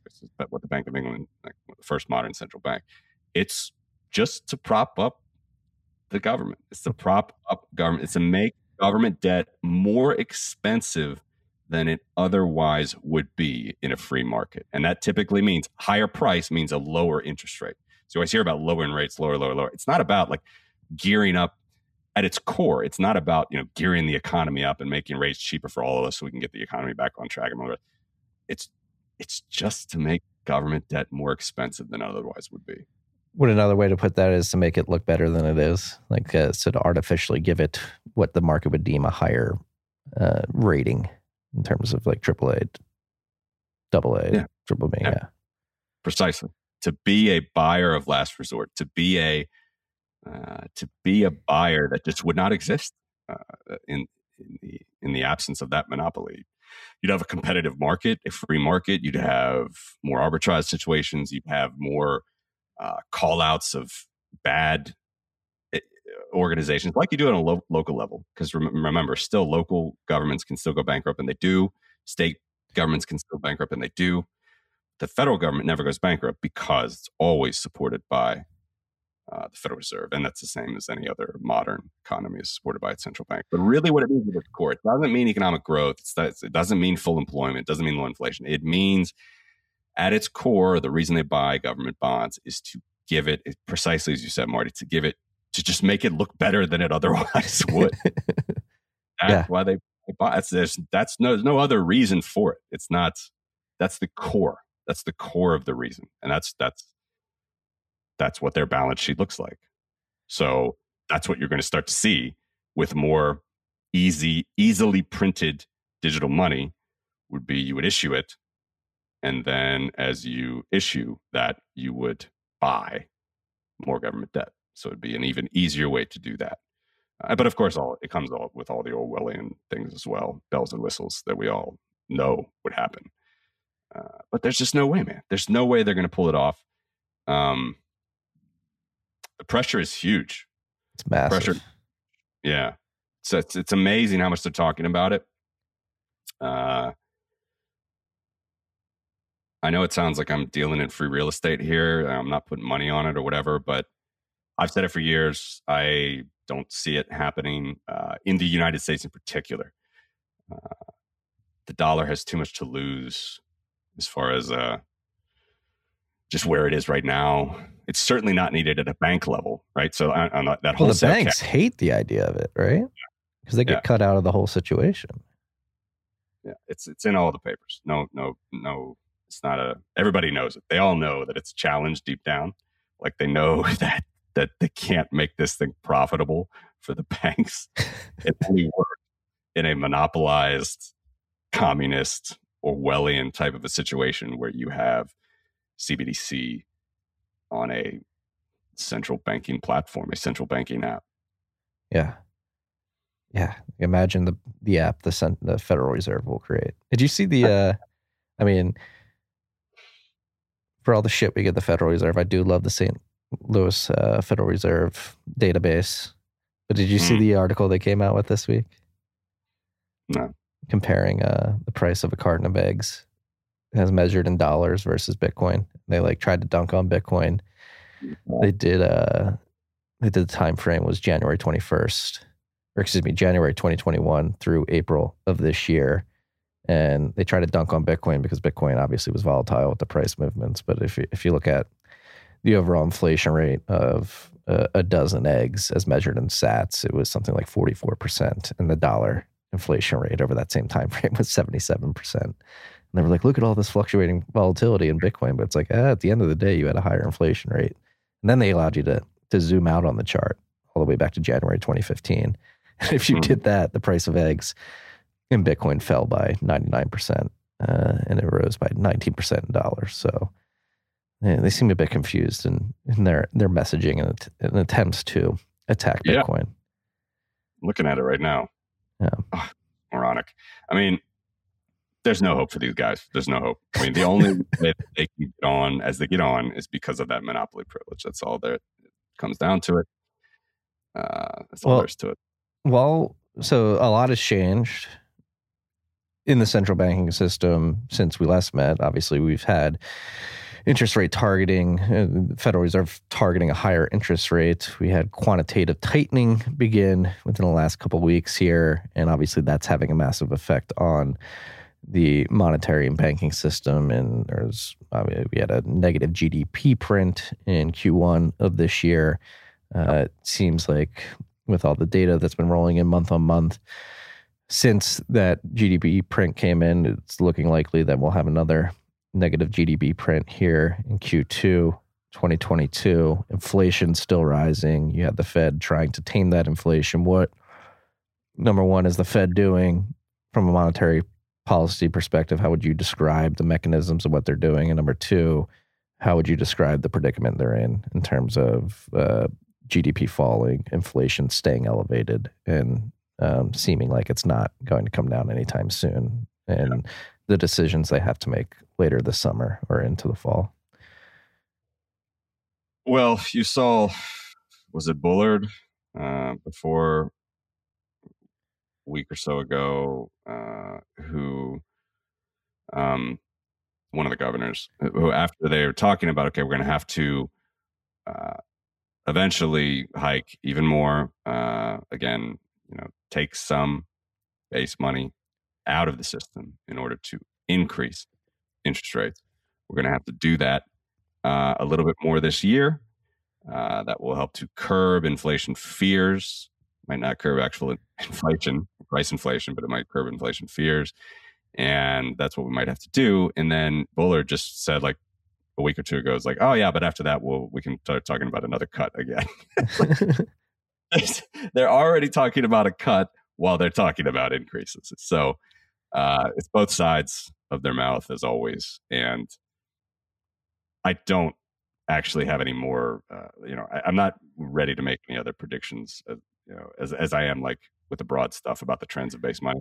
Other than that, but I will say, uh, it should always be. We should always be very clear about what this price inflation stuff means. And in my opinion, it means absolutely nothing. Uh, just like this article you just pointed out about the eggs, which I'm looking at, which is hilarious in Bitcoin terms.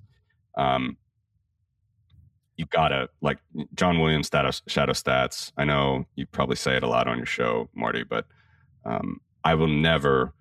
Uh, I finally get into a point, by the way, where I'm going to start doing some YouTube videos and I have a good charting engine that's coming, and I have a lot of good data that I've collected over the years just like this monetary based stuff and really try to dig into a lot of these money supplies, what it means, what's the actual growth, how might that compare to GDP and other things and population and all the rest. Uh, but I say all that just to, just to point out that I will never ever in a billion years have a CPI index in one of these charts. Never. And I just don't think it's worth the time of anybody to try to decipher it either. I mean, it's if you're going to read something from the Fed, it's going to be gobbledygook that's absolutely going to support their position. And if you even try to see, like, I remember talking about one of these times how just hilarious how there was like a Bloomberg article that tried to decipher the two different types of inflation, like had tried to tie them together because there's like one that's from the BLS and one from the Fed. They're they're quoted differently, they're defined differently. And of course, any sort of be prop be proper on our terms here, right? So the Austrian traditional definition is an increase in the stock of money. That's what I track with monetary base. That's traditional inflation. This stuff, which really they've been tr- really going hard since like the 90s. That's when they started doing the price inflation targets and stuff.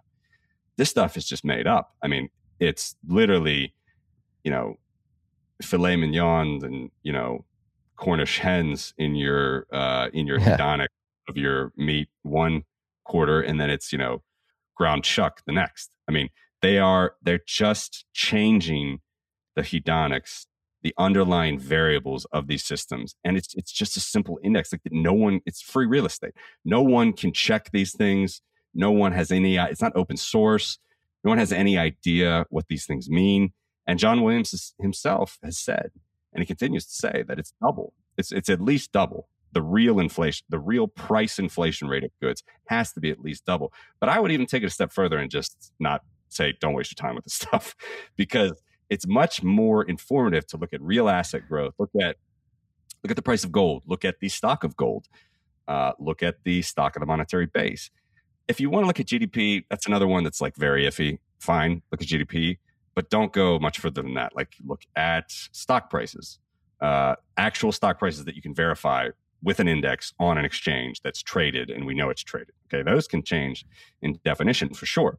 but it's a free market that like is a relatively free market, right? So those sending are relatively strong price signals. Yes, yes. Look at the Bitcoin price. Look at the stock of Bitcoins.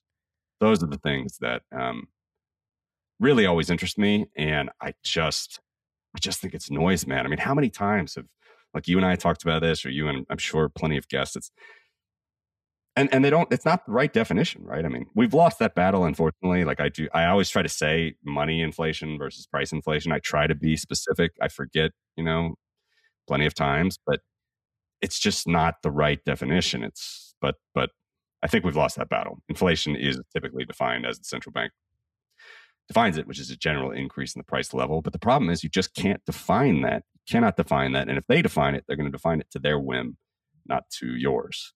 Yeah. Who, who was the Austrian? Was it Mises who said inflation is always and everywhere a monetary phenomena? That was Friedman. Friedman. Yeah. Yeah. yeah. So what he meant was price inflation is always and everywhere a monetary growth inflation phenomenon, which is what I like to follow and what I'm trying to calculate in that monetary base. Those numbers that I was telling you about, that 13% per year compounded figure, that's monetary inflation. That's monetary inflation that always and everywhere will cause price inflation. Yeah. Yeah.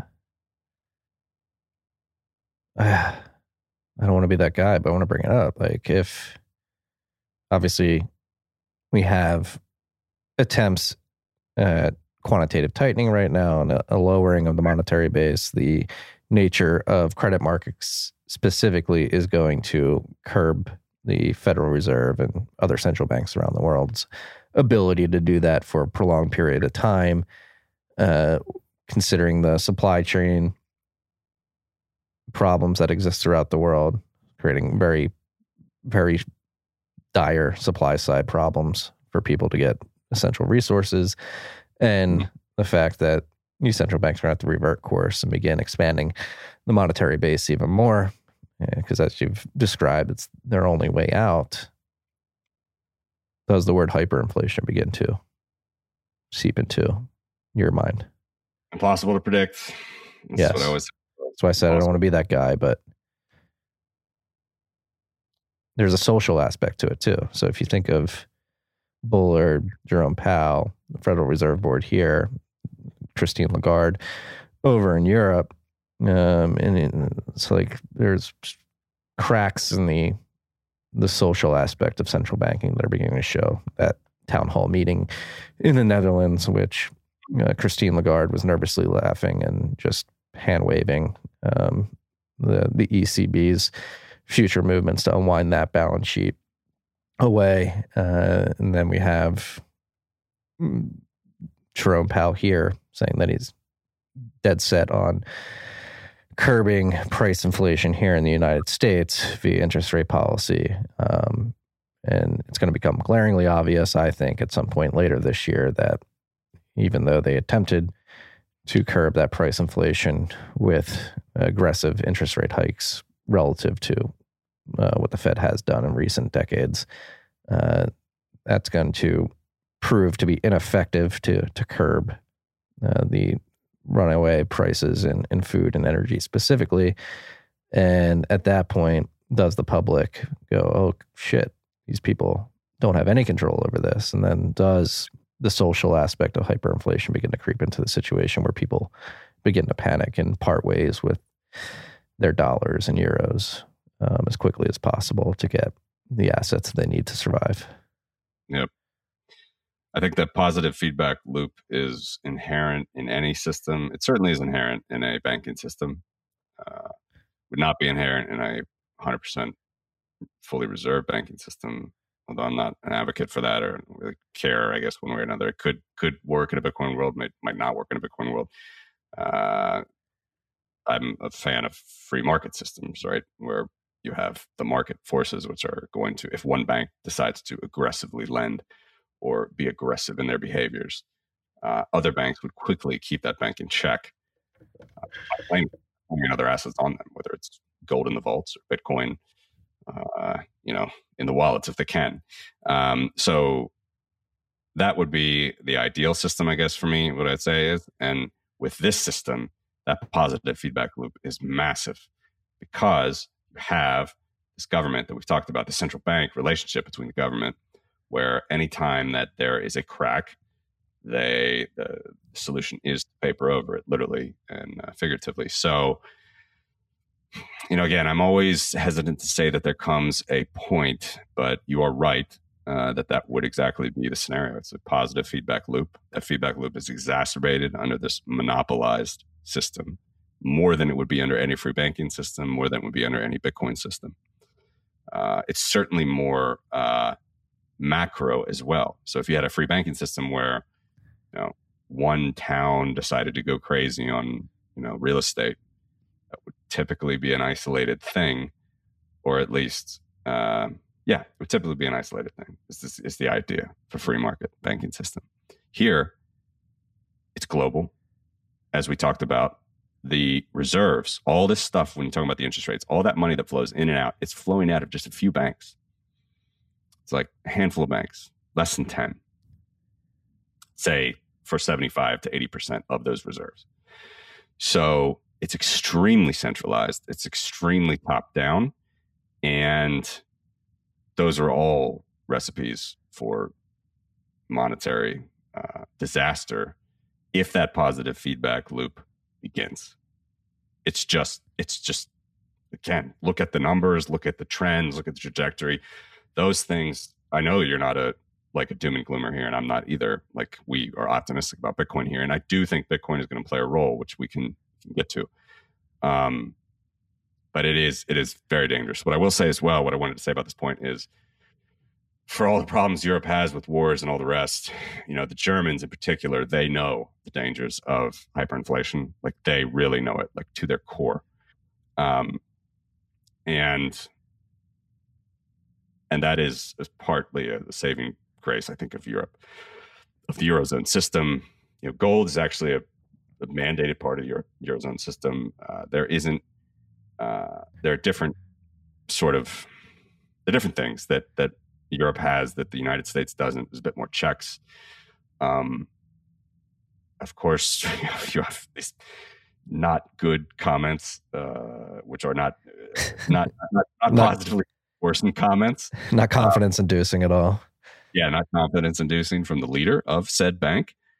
Um, nor really good legislation pieces that have been coming out lately.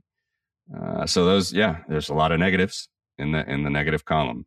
even though I do think that as a whole, the people do understand in Europe uh, really how bad things could get. So you would think that they would try to hold their leaders a bit more accountable to that. But um, you know, again, I I just this is something I cannot make a prediction on. I don't know the time. No one knows the time for sure.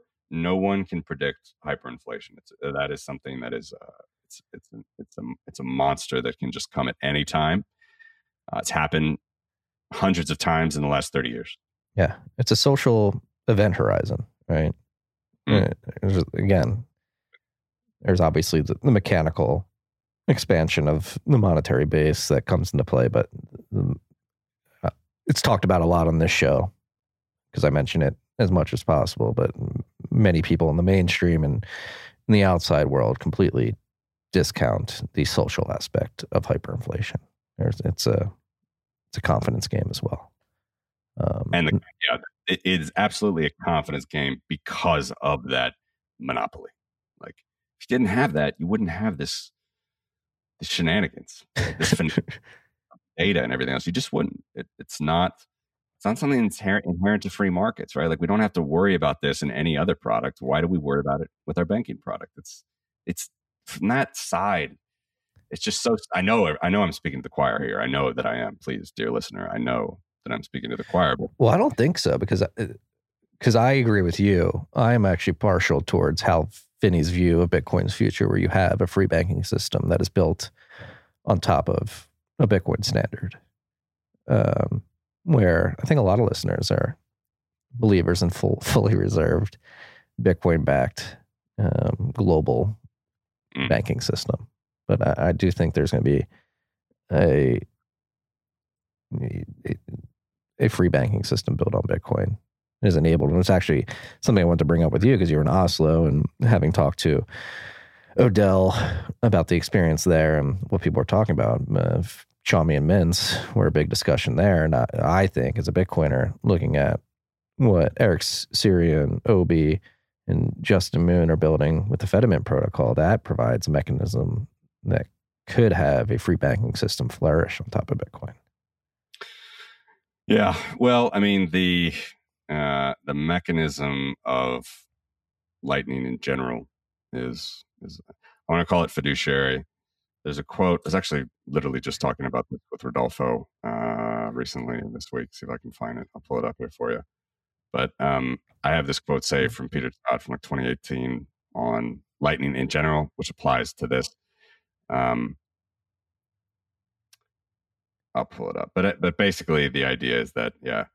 First of all, first of all, broad point. I don't even. I would even you know be more agnostic, as you said. Like I totally think that that Finian view could happen. Totally think that it could happen with this uh, with this system of balances that uh, that can be transported, Bitcoin based balances that can be transported outside of the main chain under different rules, different circumstances, different users, different use cases. Um, absolutely a believer that that could happen. And if that does happen, uh, it would be a unique new type of money that had never been seen before because I do think that the it's not quite accurate to call the to call lightning a fiduciary system it's also not quite accurate to call it um, it's not, it's it's certainly not the rules of Bitcoin. So Peter Todd, uh, I can't even find it right now, but but Peter Todd said in 2018, quote, I still have safe close. Basically said it's a middle ground state where it's not quite a claim, but it's also not quite under your control. The balance.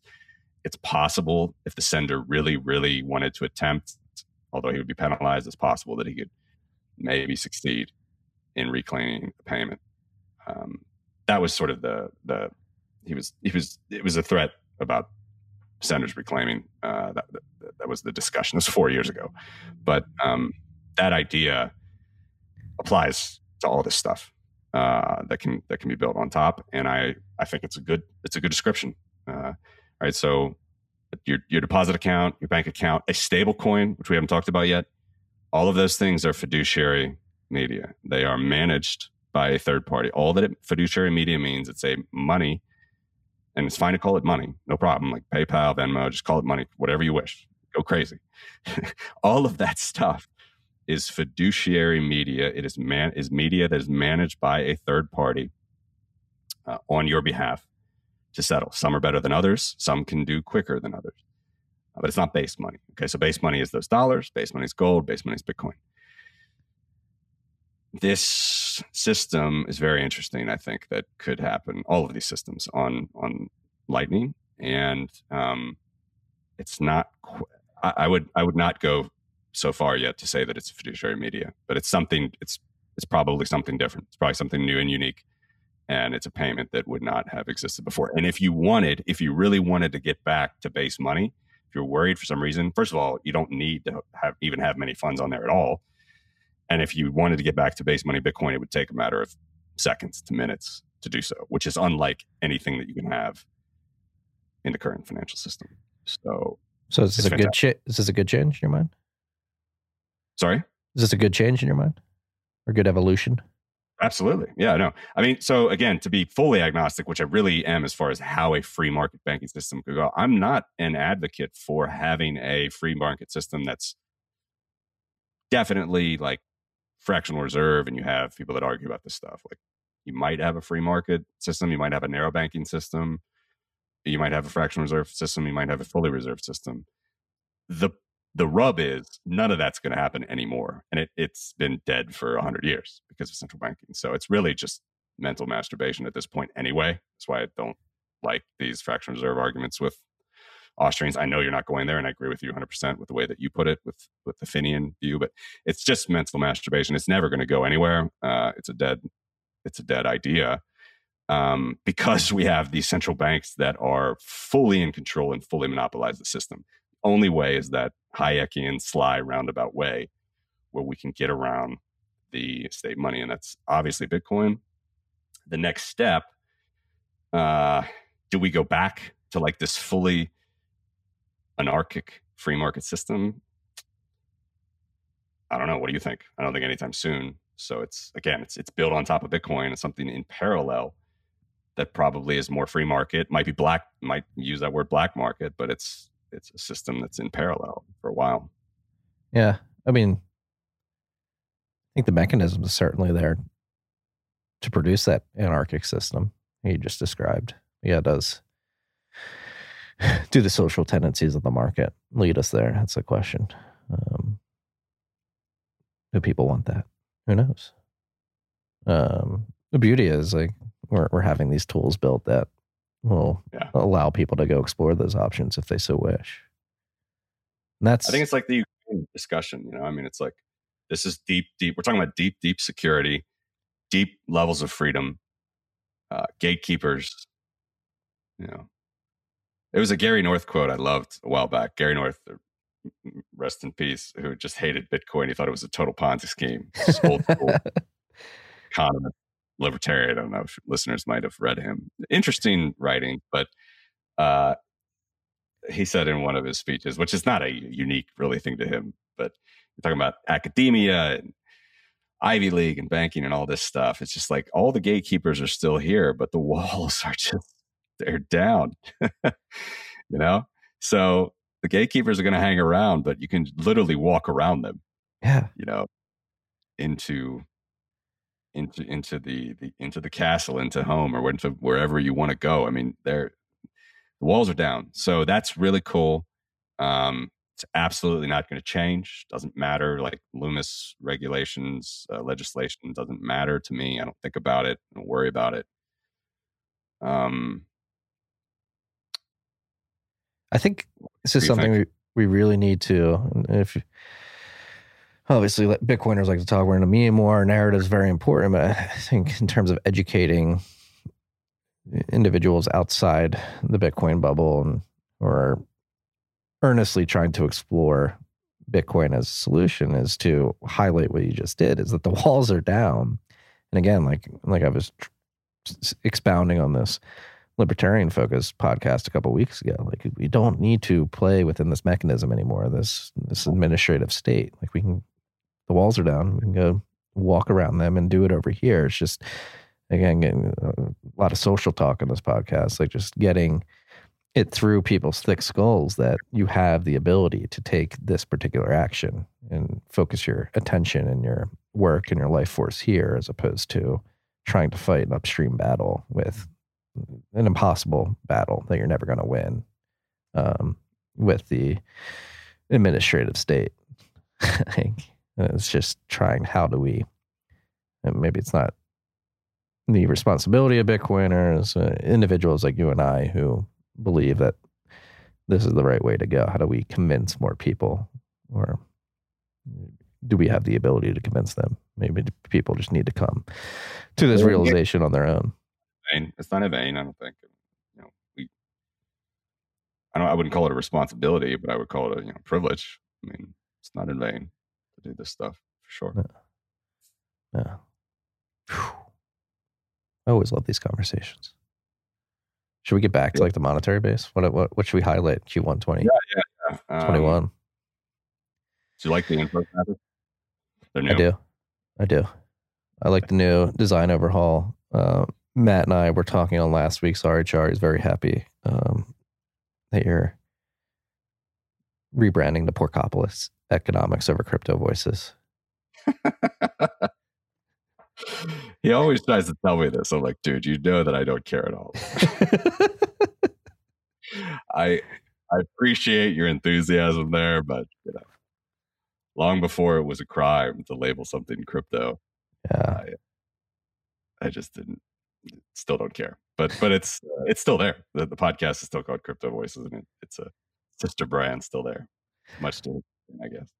So, like I mentioned earlier in the conversation, Q4 2021 to Q1 2022, Bitcoin fell from the seventh spot in the world monetary base standings to the ninth spot.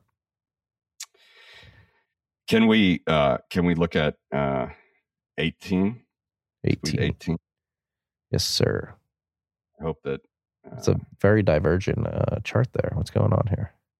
yeah, so this this is Oh, probably yeah, It's a bar this chart. too, too much for this uh for, this, for this forum. Uh, but let me just describe it. I would encourage listeners to check it out. But this is a this is I think it's called a tornado chart. So on the left you have uh, GDP per capita of all of these countries, and it's not all countries, right? So you have the eurozone as one block. You know, you could think of the United Kingdom, I guess, as one block. There's many countries in that, but it's it's the uh, it's the currency blocks, right, on the on the left and the right.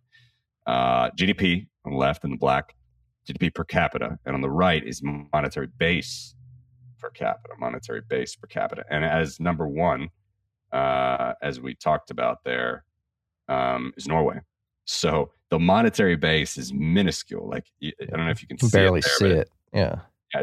fifteen hundred dollar. You know, I'm just going to say dollars. No, understand when I say that it's not dollars. It's Norwegian kroner. It's Danish kroner. All the rest.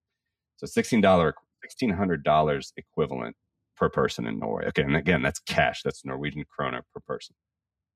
All right, but they have that 1.2, 1.3 trillion dollar sovereign wealth pension fund sitting on their balance sheet as well. So they don't there's many reasons why they can go for this sort of cashless society and they can try to do this virtue signaling and all the rest, the ESG and all the rest. It's, you know, this is this is the Scandic way, right? I highly doubt that they would do that if they didn't have this ridiculous pension fund that has if you look at any other uh any other bar there to the right, this would be dwarfed Okay, uh, Switzerland is number two, by the way. It's ninety four thousand per person, but obviously Swiss franc's a huge currency. Multi, uh, it's it's it's traded everywhere. It's traded in you know China. I mean, Swiss franc's a huge currency, so obviously that Swiss francs are not all in Switzerland. Neither are the dollars, but still, it's a way to look at it. Ninety four thousand dollars per person in Switzerland. Norway has sixteen hundred. But if you look at that pension fund again, it's two hundred and twenty thousand dollars per person in Norway. It's just, it's just insane. It's remarkable that they've done that. All the rest, but I, you, you got to think about these things when you start thinking about like what is gonna what a CBDC is gonna look like in uh, in all of these countries. I mean, there's just there's no good asset that you know those central banks can try to manage and work uh, hold something together. Norway is just very very unique. All they're going to do is, as we've talked about ad nauseum here, is they're going to buy government bonds, make the government look better than it would otherwise look if the central bank wasn't there, and um, put money into the system and take the bonds out of the system, therefore increasing the price, lowering the rate, lowering the yield, lowering the interest rate.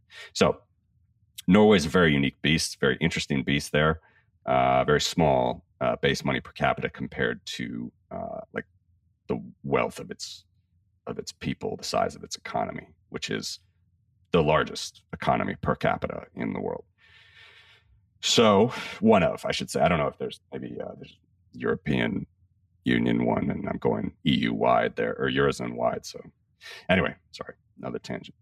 Um, so so you have that there. You have the USA is about eighteen thousand dollars per person is the monetary base. Eighteen thousand dollars. Just think about that. That's not eighteen thousand dollars in your bank account. That's eighteen thousand dollars like cash, absolute cash money. Um, of course, the U.S. dollar is global currency, the world's quote reserve currency. Other central banks like to hold dollars, all the rest. So it's many, many dollars that are outside of the United States, but you know that's a lot of money. That's a lot of money per person that is uh, that is printed, and um, you know, A country of 330 million people. yeah, I will. I will leave it up to the listener to think if that money is like you know if that's indicative of how the average person feels. That you know if they if they feel that like they have the resources to merit you know that much money. Um, Well, I mean, I'm sure you've heard the stat that gets thrown around often. Uh, your average American, I believe 60%, probably more now. I would imagine today compared to when the stat was popular a few years ago. 60% of your American citizens couldn't afford a $400 Amer- emergency expense without going into debt. no savings. Yep. Yep. Yep. So I doubt if you were to poll your your average American man on the streets, they would they would feel that that eighteen thousand dollars is indicative of yeah, it's massive. It's massive. I mean, why would you why would you have this money other than to be sitting as base money somewhere close to your control? I mean, like that's what you know, that's what money should be, right? Just that. Think about think about that. Eighteen thousand dollars, and yes, I understand the num- numbers probably lower because uh because uh, it's an international. huge portion of those dollars, hundred dollar bills, are more outside the U.S. than inside the U.S. I understand that, nonetheless, nonetheless, I mean that's that's uh, you know that's just I mean, even if it's off by a factor of ten, your average American would still be like, yeah, yeah four hundred dollar expense. Yeah, factor of ten. That's a good way to put it. Jesus. so, and then another one, obviously, which is interesting, which is crazy, is Japan. Uh, a little bit down the list as far as the economy goes. Um, I didn't put that number in the uh, description there, but it's I don't know ten. Uh, oh, actually, economy is huge, gross, right? It's like third biggest economy in the world. Uh, if you count eurozone as one block, it's the third biggest economy, I believe, and third or fourth. And but per capita, way down. All right, so this is interesting because Japan has famously been printing money for 30 years to get themselves out of the Nikkei bust, and uh, forty five thousand dollar equivalent yen per person in Japan. Very rich country, very expensive country. Um, I'm not sure. very Like- terrible demographic situation over there right now.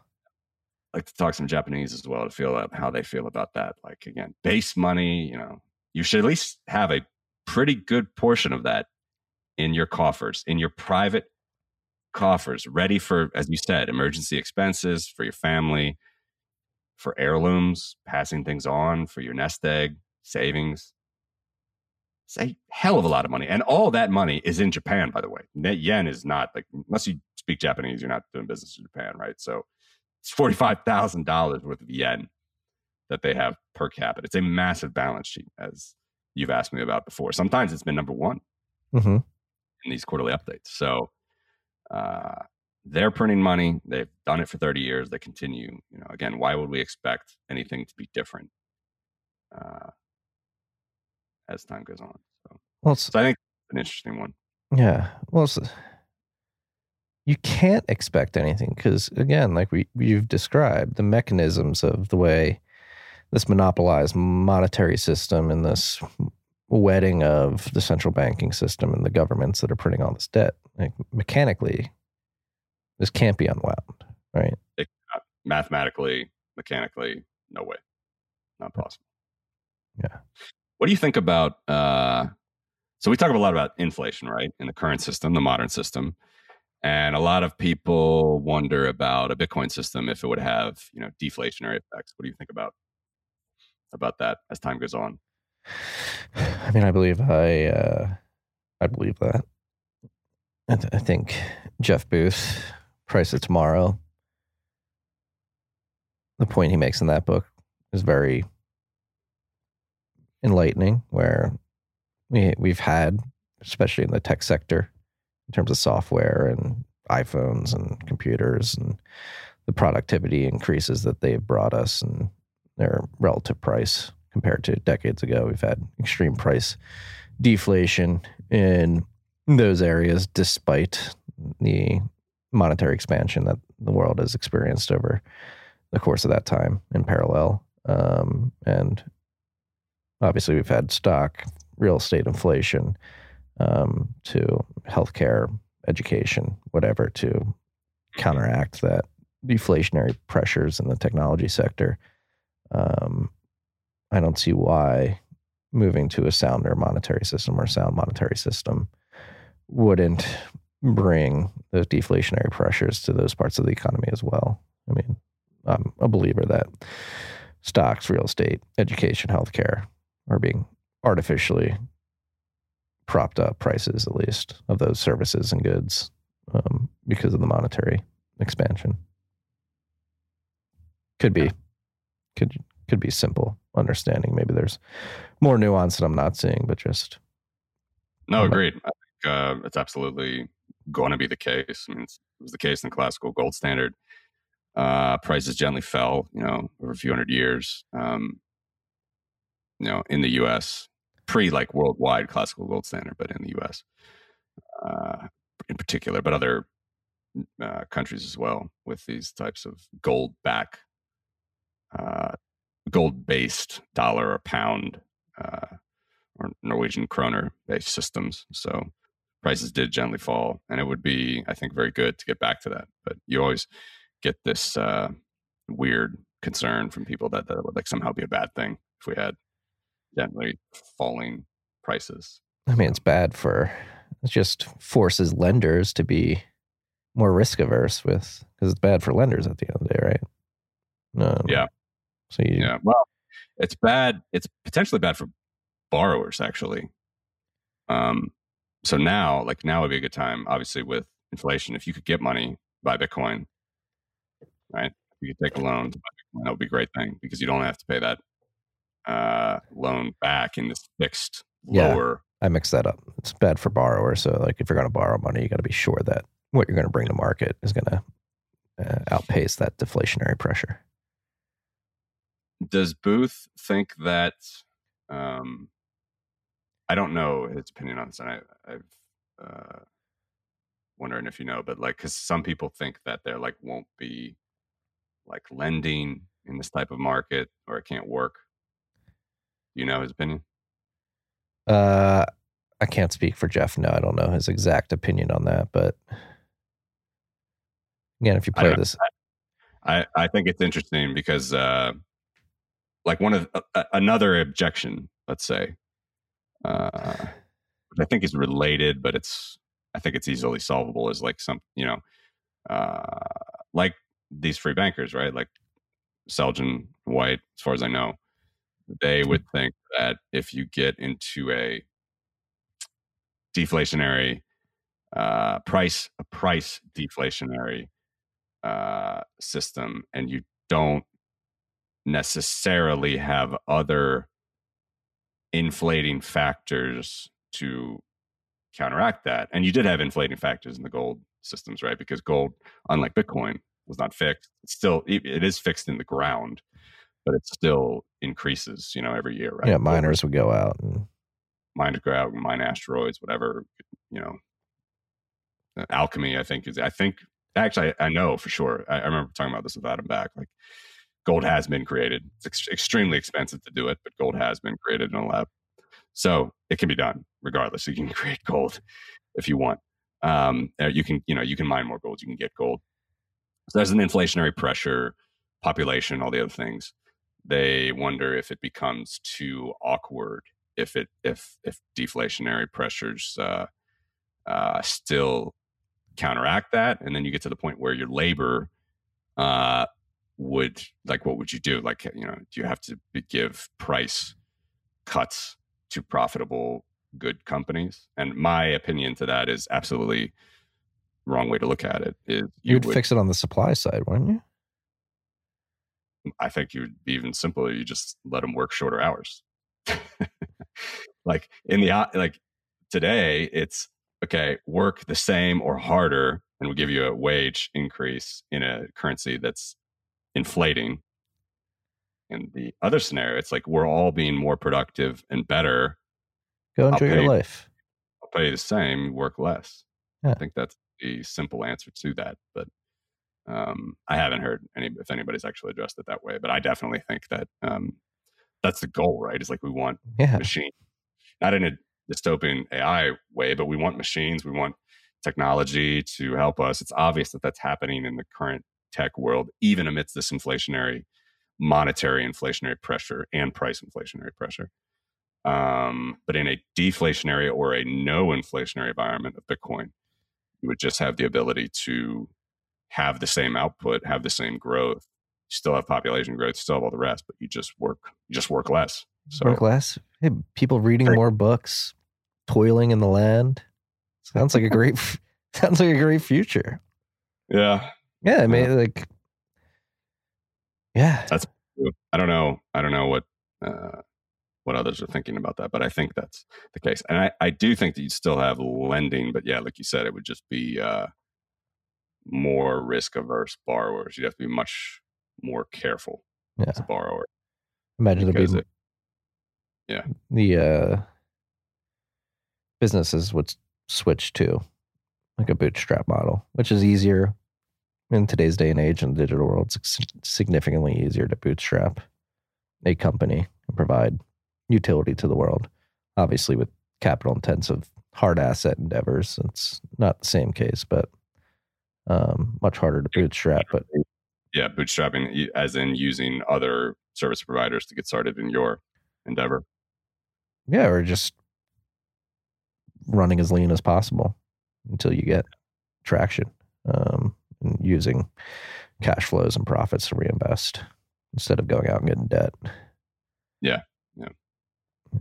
I think it's great, man. I uh I mean, all of these things are fantastic. Uh we got to keep promoting free banking. We got to keep promoting uh, uh free markets. It's not going to happen. We know this. Uh it's the the hard problem of defense is hard. The hard problem of of central banks is problem is is hard to uh to get around, but like, you know, that's a good way to to put it like you said, you know, I mean uh just keep educating the fact that the walls are down um, and then um,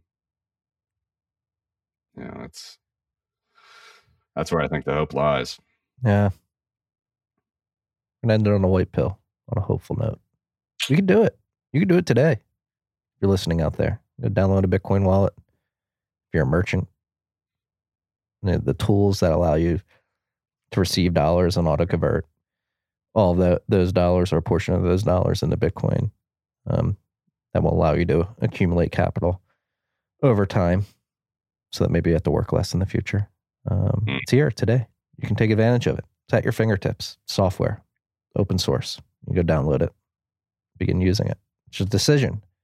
It's a it's a mental decision of recognizing, like we said, that the walls are down around the the administrative state and the central banking system and the federal, the parasitic federal governments around the world. Um, and I, again, I will echo. I don't think we're going to fix our problems by trying to play within that administrative state. I think we have to build systems in parallel that are completely disconnected from these these hierarchies that have led us to these dire situations. And Bitcoin, I think, is the most potent uh, tool and mechanism that allows us to do that. So that's why I focus on it. And I have quarterly conversations with great individuals like Matthew um, to just keep drilling, drilling, drilling. Me more. Guess what? Cash, basic cash. Keep that in mind. This is hey Everybody else you- is liability. for anybody listening out there. This is a propaganda channel. I'm propagandizing sound money and built on a, a free and open source software. I will be open with that. I, I'm driving propaganda. Uh, fix the money, fix the world. Bitcoin fixes this. Number go up. Bitcoin is freedom money. These are my propaganda slogans. I will. in the weeds. CBDCs are never going to work. The money supply doesn't show that they're going anyway to doing a CBDC. It's not going to help the banking system. You can unplug from all that and have basic, basic cash, which you can. What was it? The Iroquois that was going 11 generations? How, how far were they going? Seven generation, seven generation thinking. Yes, I heard that from you. That's a great point. Uh, completely rewire your brain for those things because that's how it was done in the past. Gold and silver, basic cash, shells, beads, things before that never really reached full basic cash, but that's same idea. Uh, you need something. Oh, one more thing. Sorry, it's tangents again. One more. You need it. You need it for two reasons. One is that heirloom. Nick Szabo wrote about that a lot in Shelling Out. One is the heirloom. One is passing it on. That's why you need basic cash. You can do that with fine art. You can do that with property. You got to get a fiduciary involved with property, right? You got to get the legal system stuff. Who knows if that property is going to hold value? Plus, it could become a liability for you depending on the maintenance, management, all the rest. So it's an heirloom. That's what shells and beads and all the rest were used for primitive basic monies to gold, silver, not a Bitcoin. Absolutely, it's an heirloom. That's a main point. Like that's why you do it. That's it. It's for heirs, it's for passing on your savings to future generations. And then the next is if you have um, any concern with your trading partner on a non-local level. So if you're going outside of your home, where you're not going to see this person ever again, outside of your home area, right? So if you're, you know, in the West Indies or something trading spices, like you're never going to see these people again at best next season. You got to get the gold. You got to settle on mar- even if you're 80% settled in goods, 20% settled on margin with gold or silver. Like that's why you have this type of cash. And uh, those are like the real, real reasons. And those things still apply today.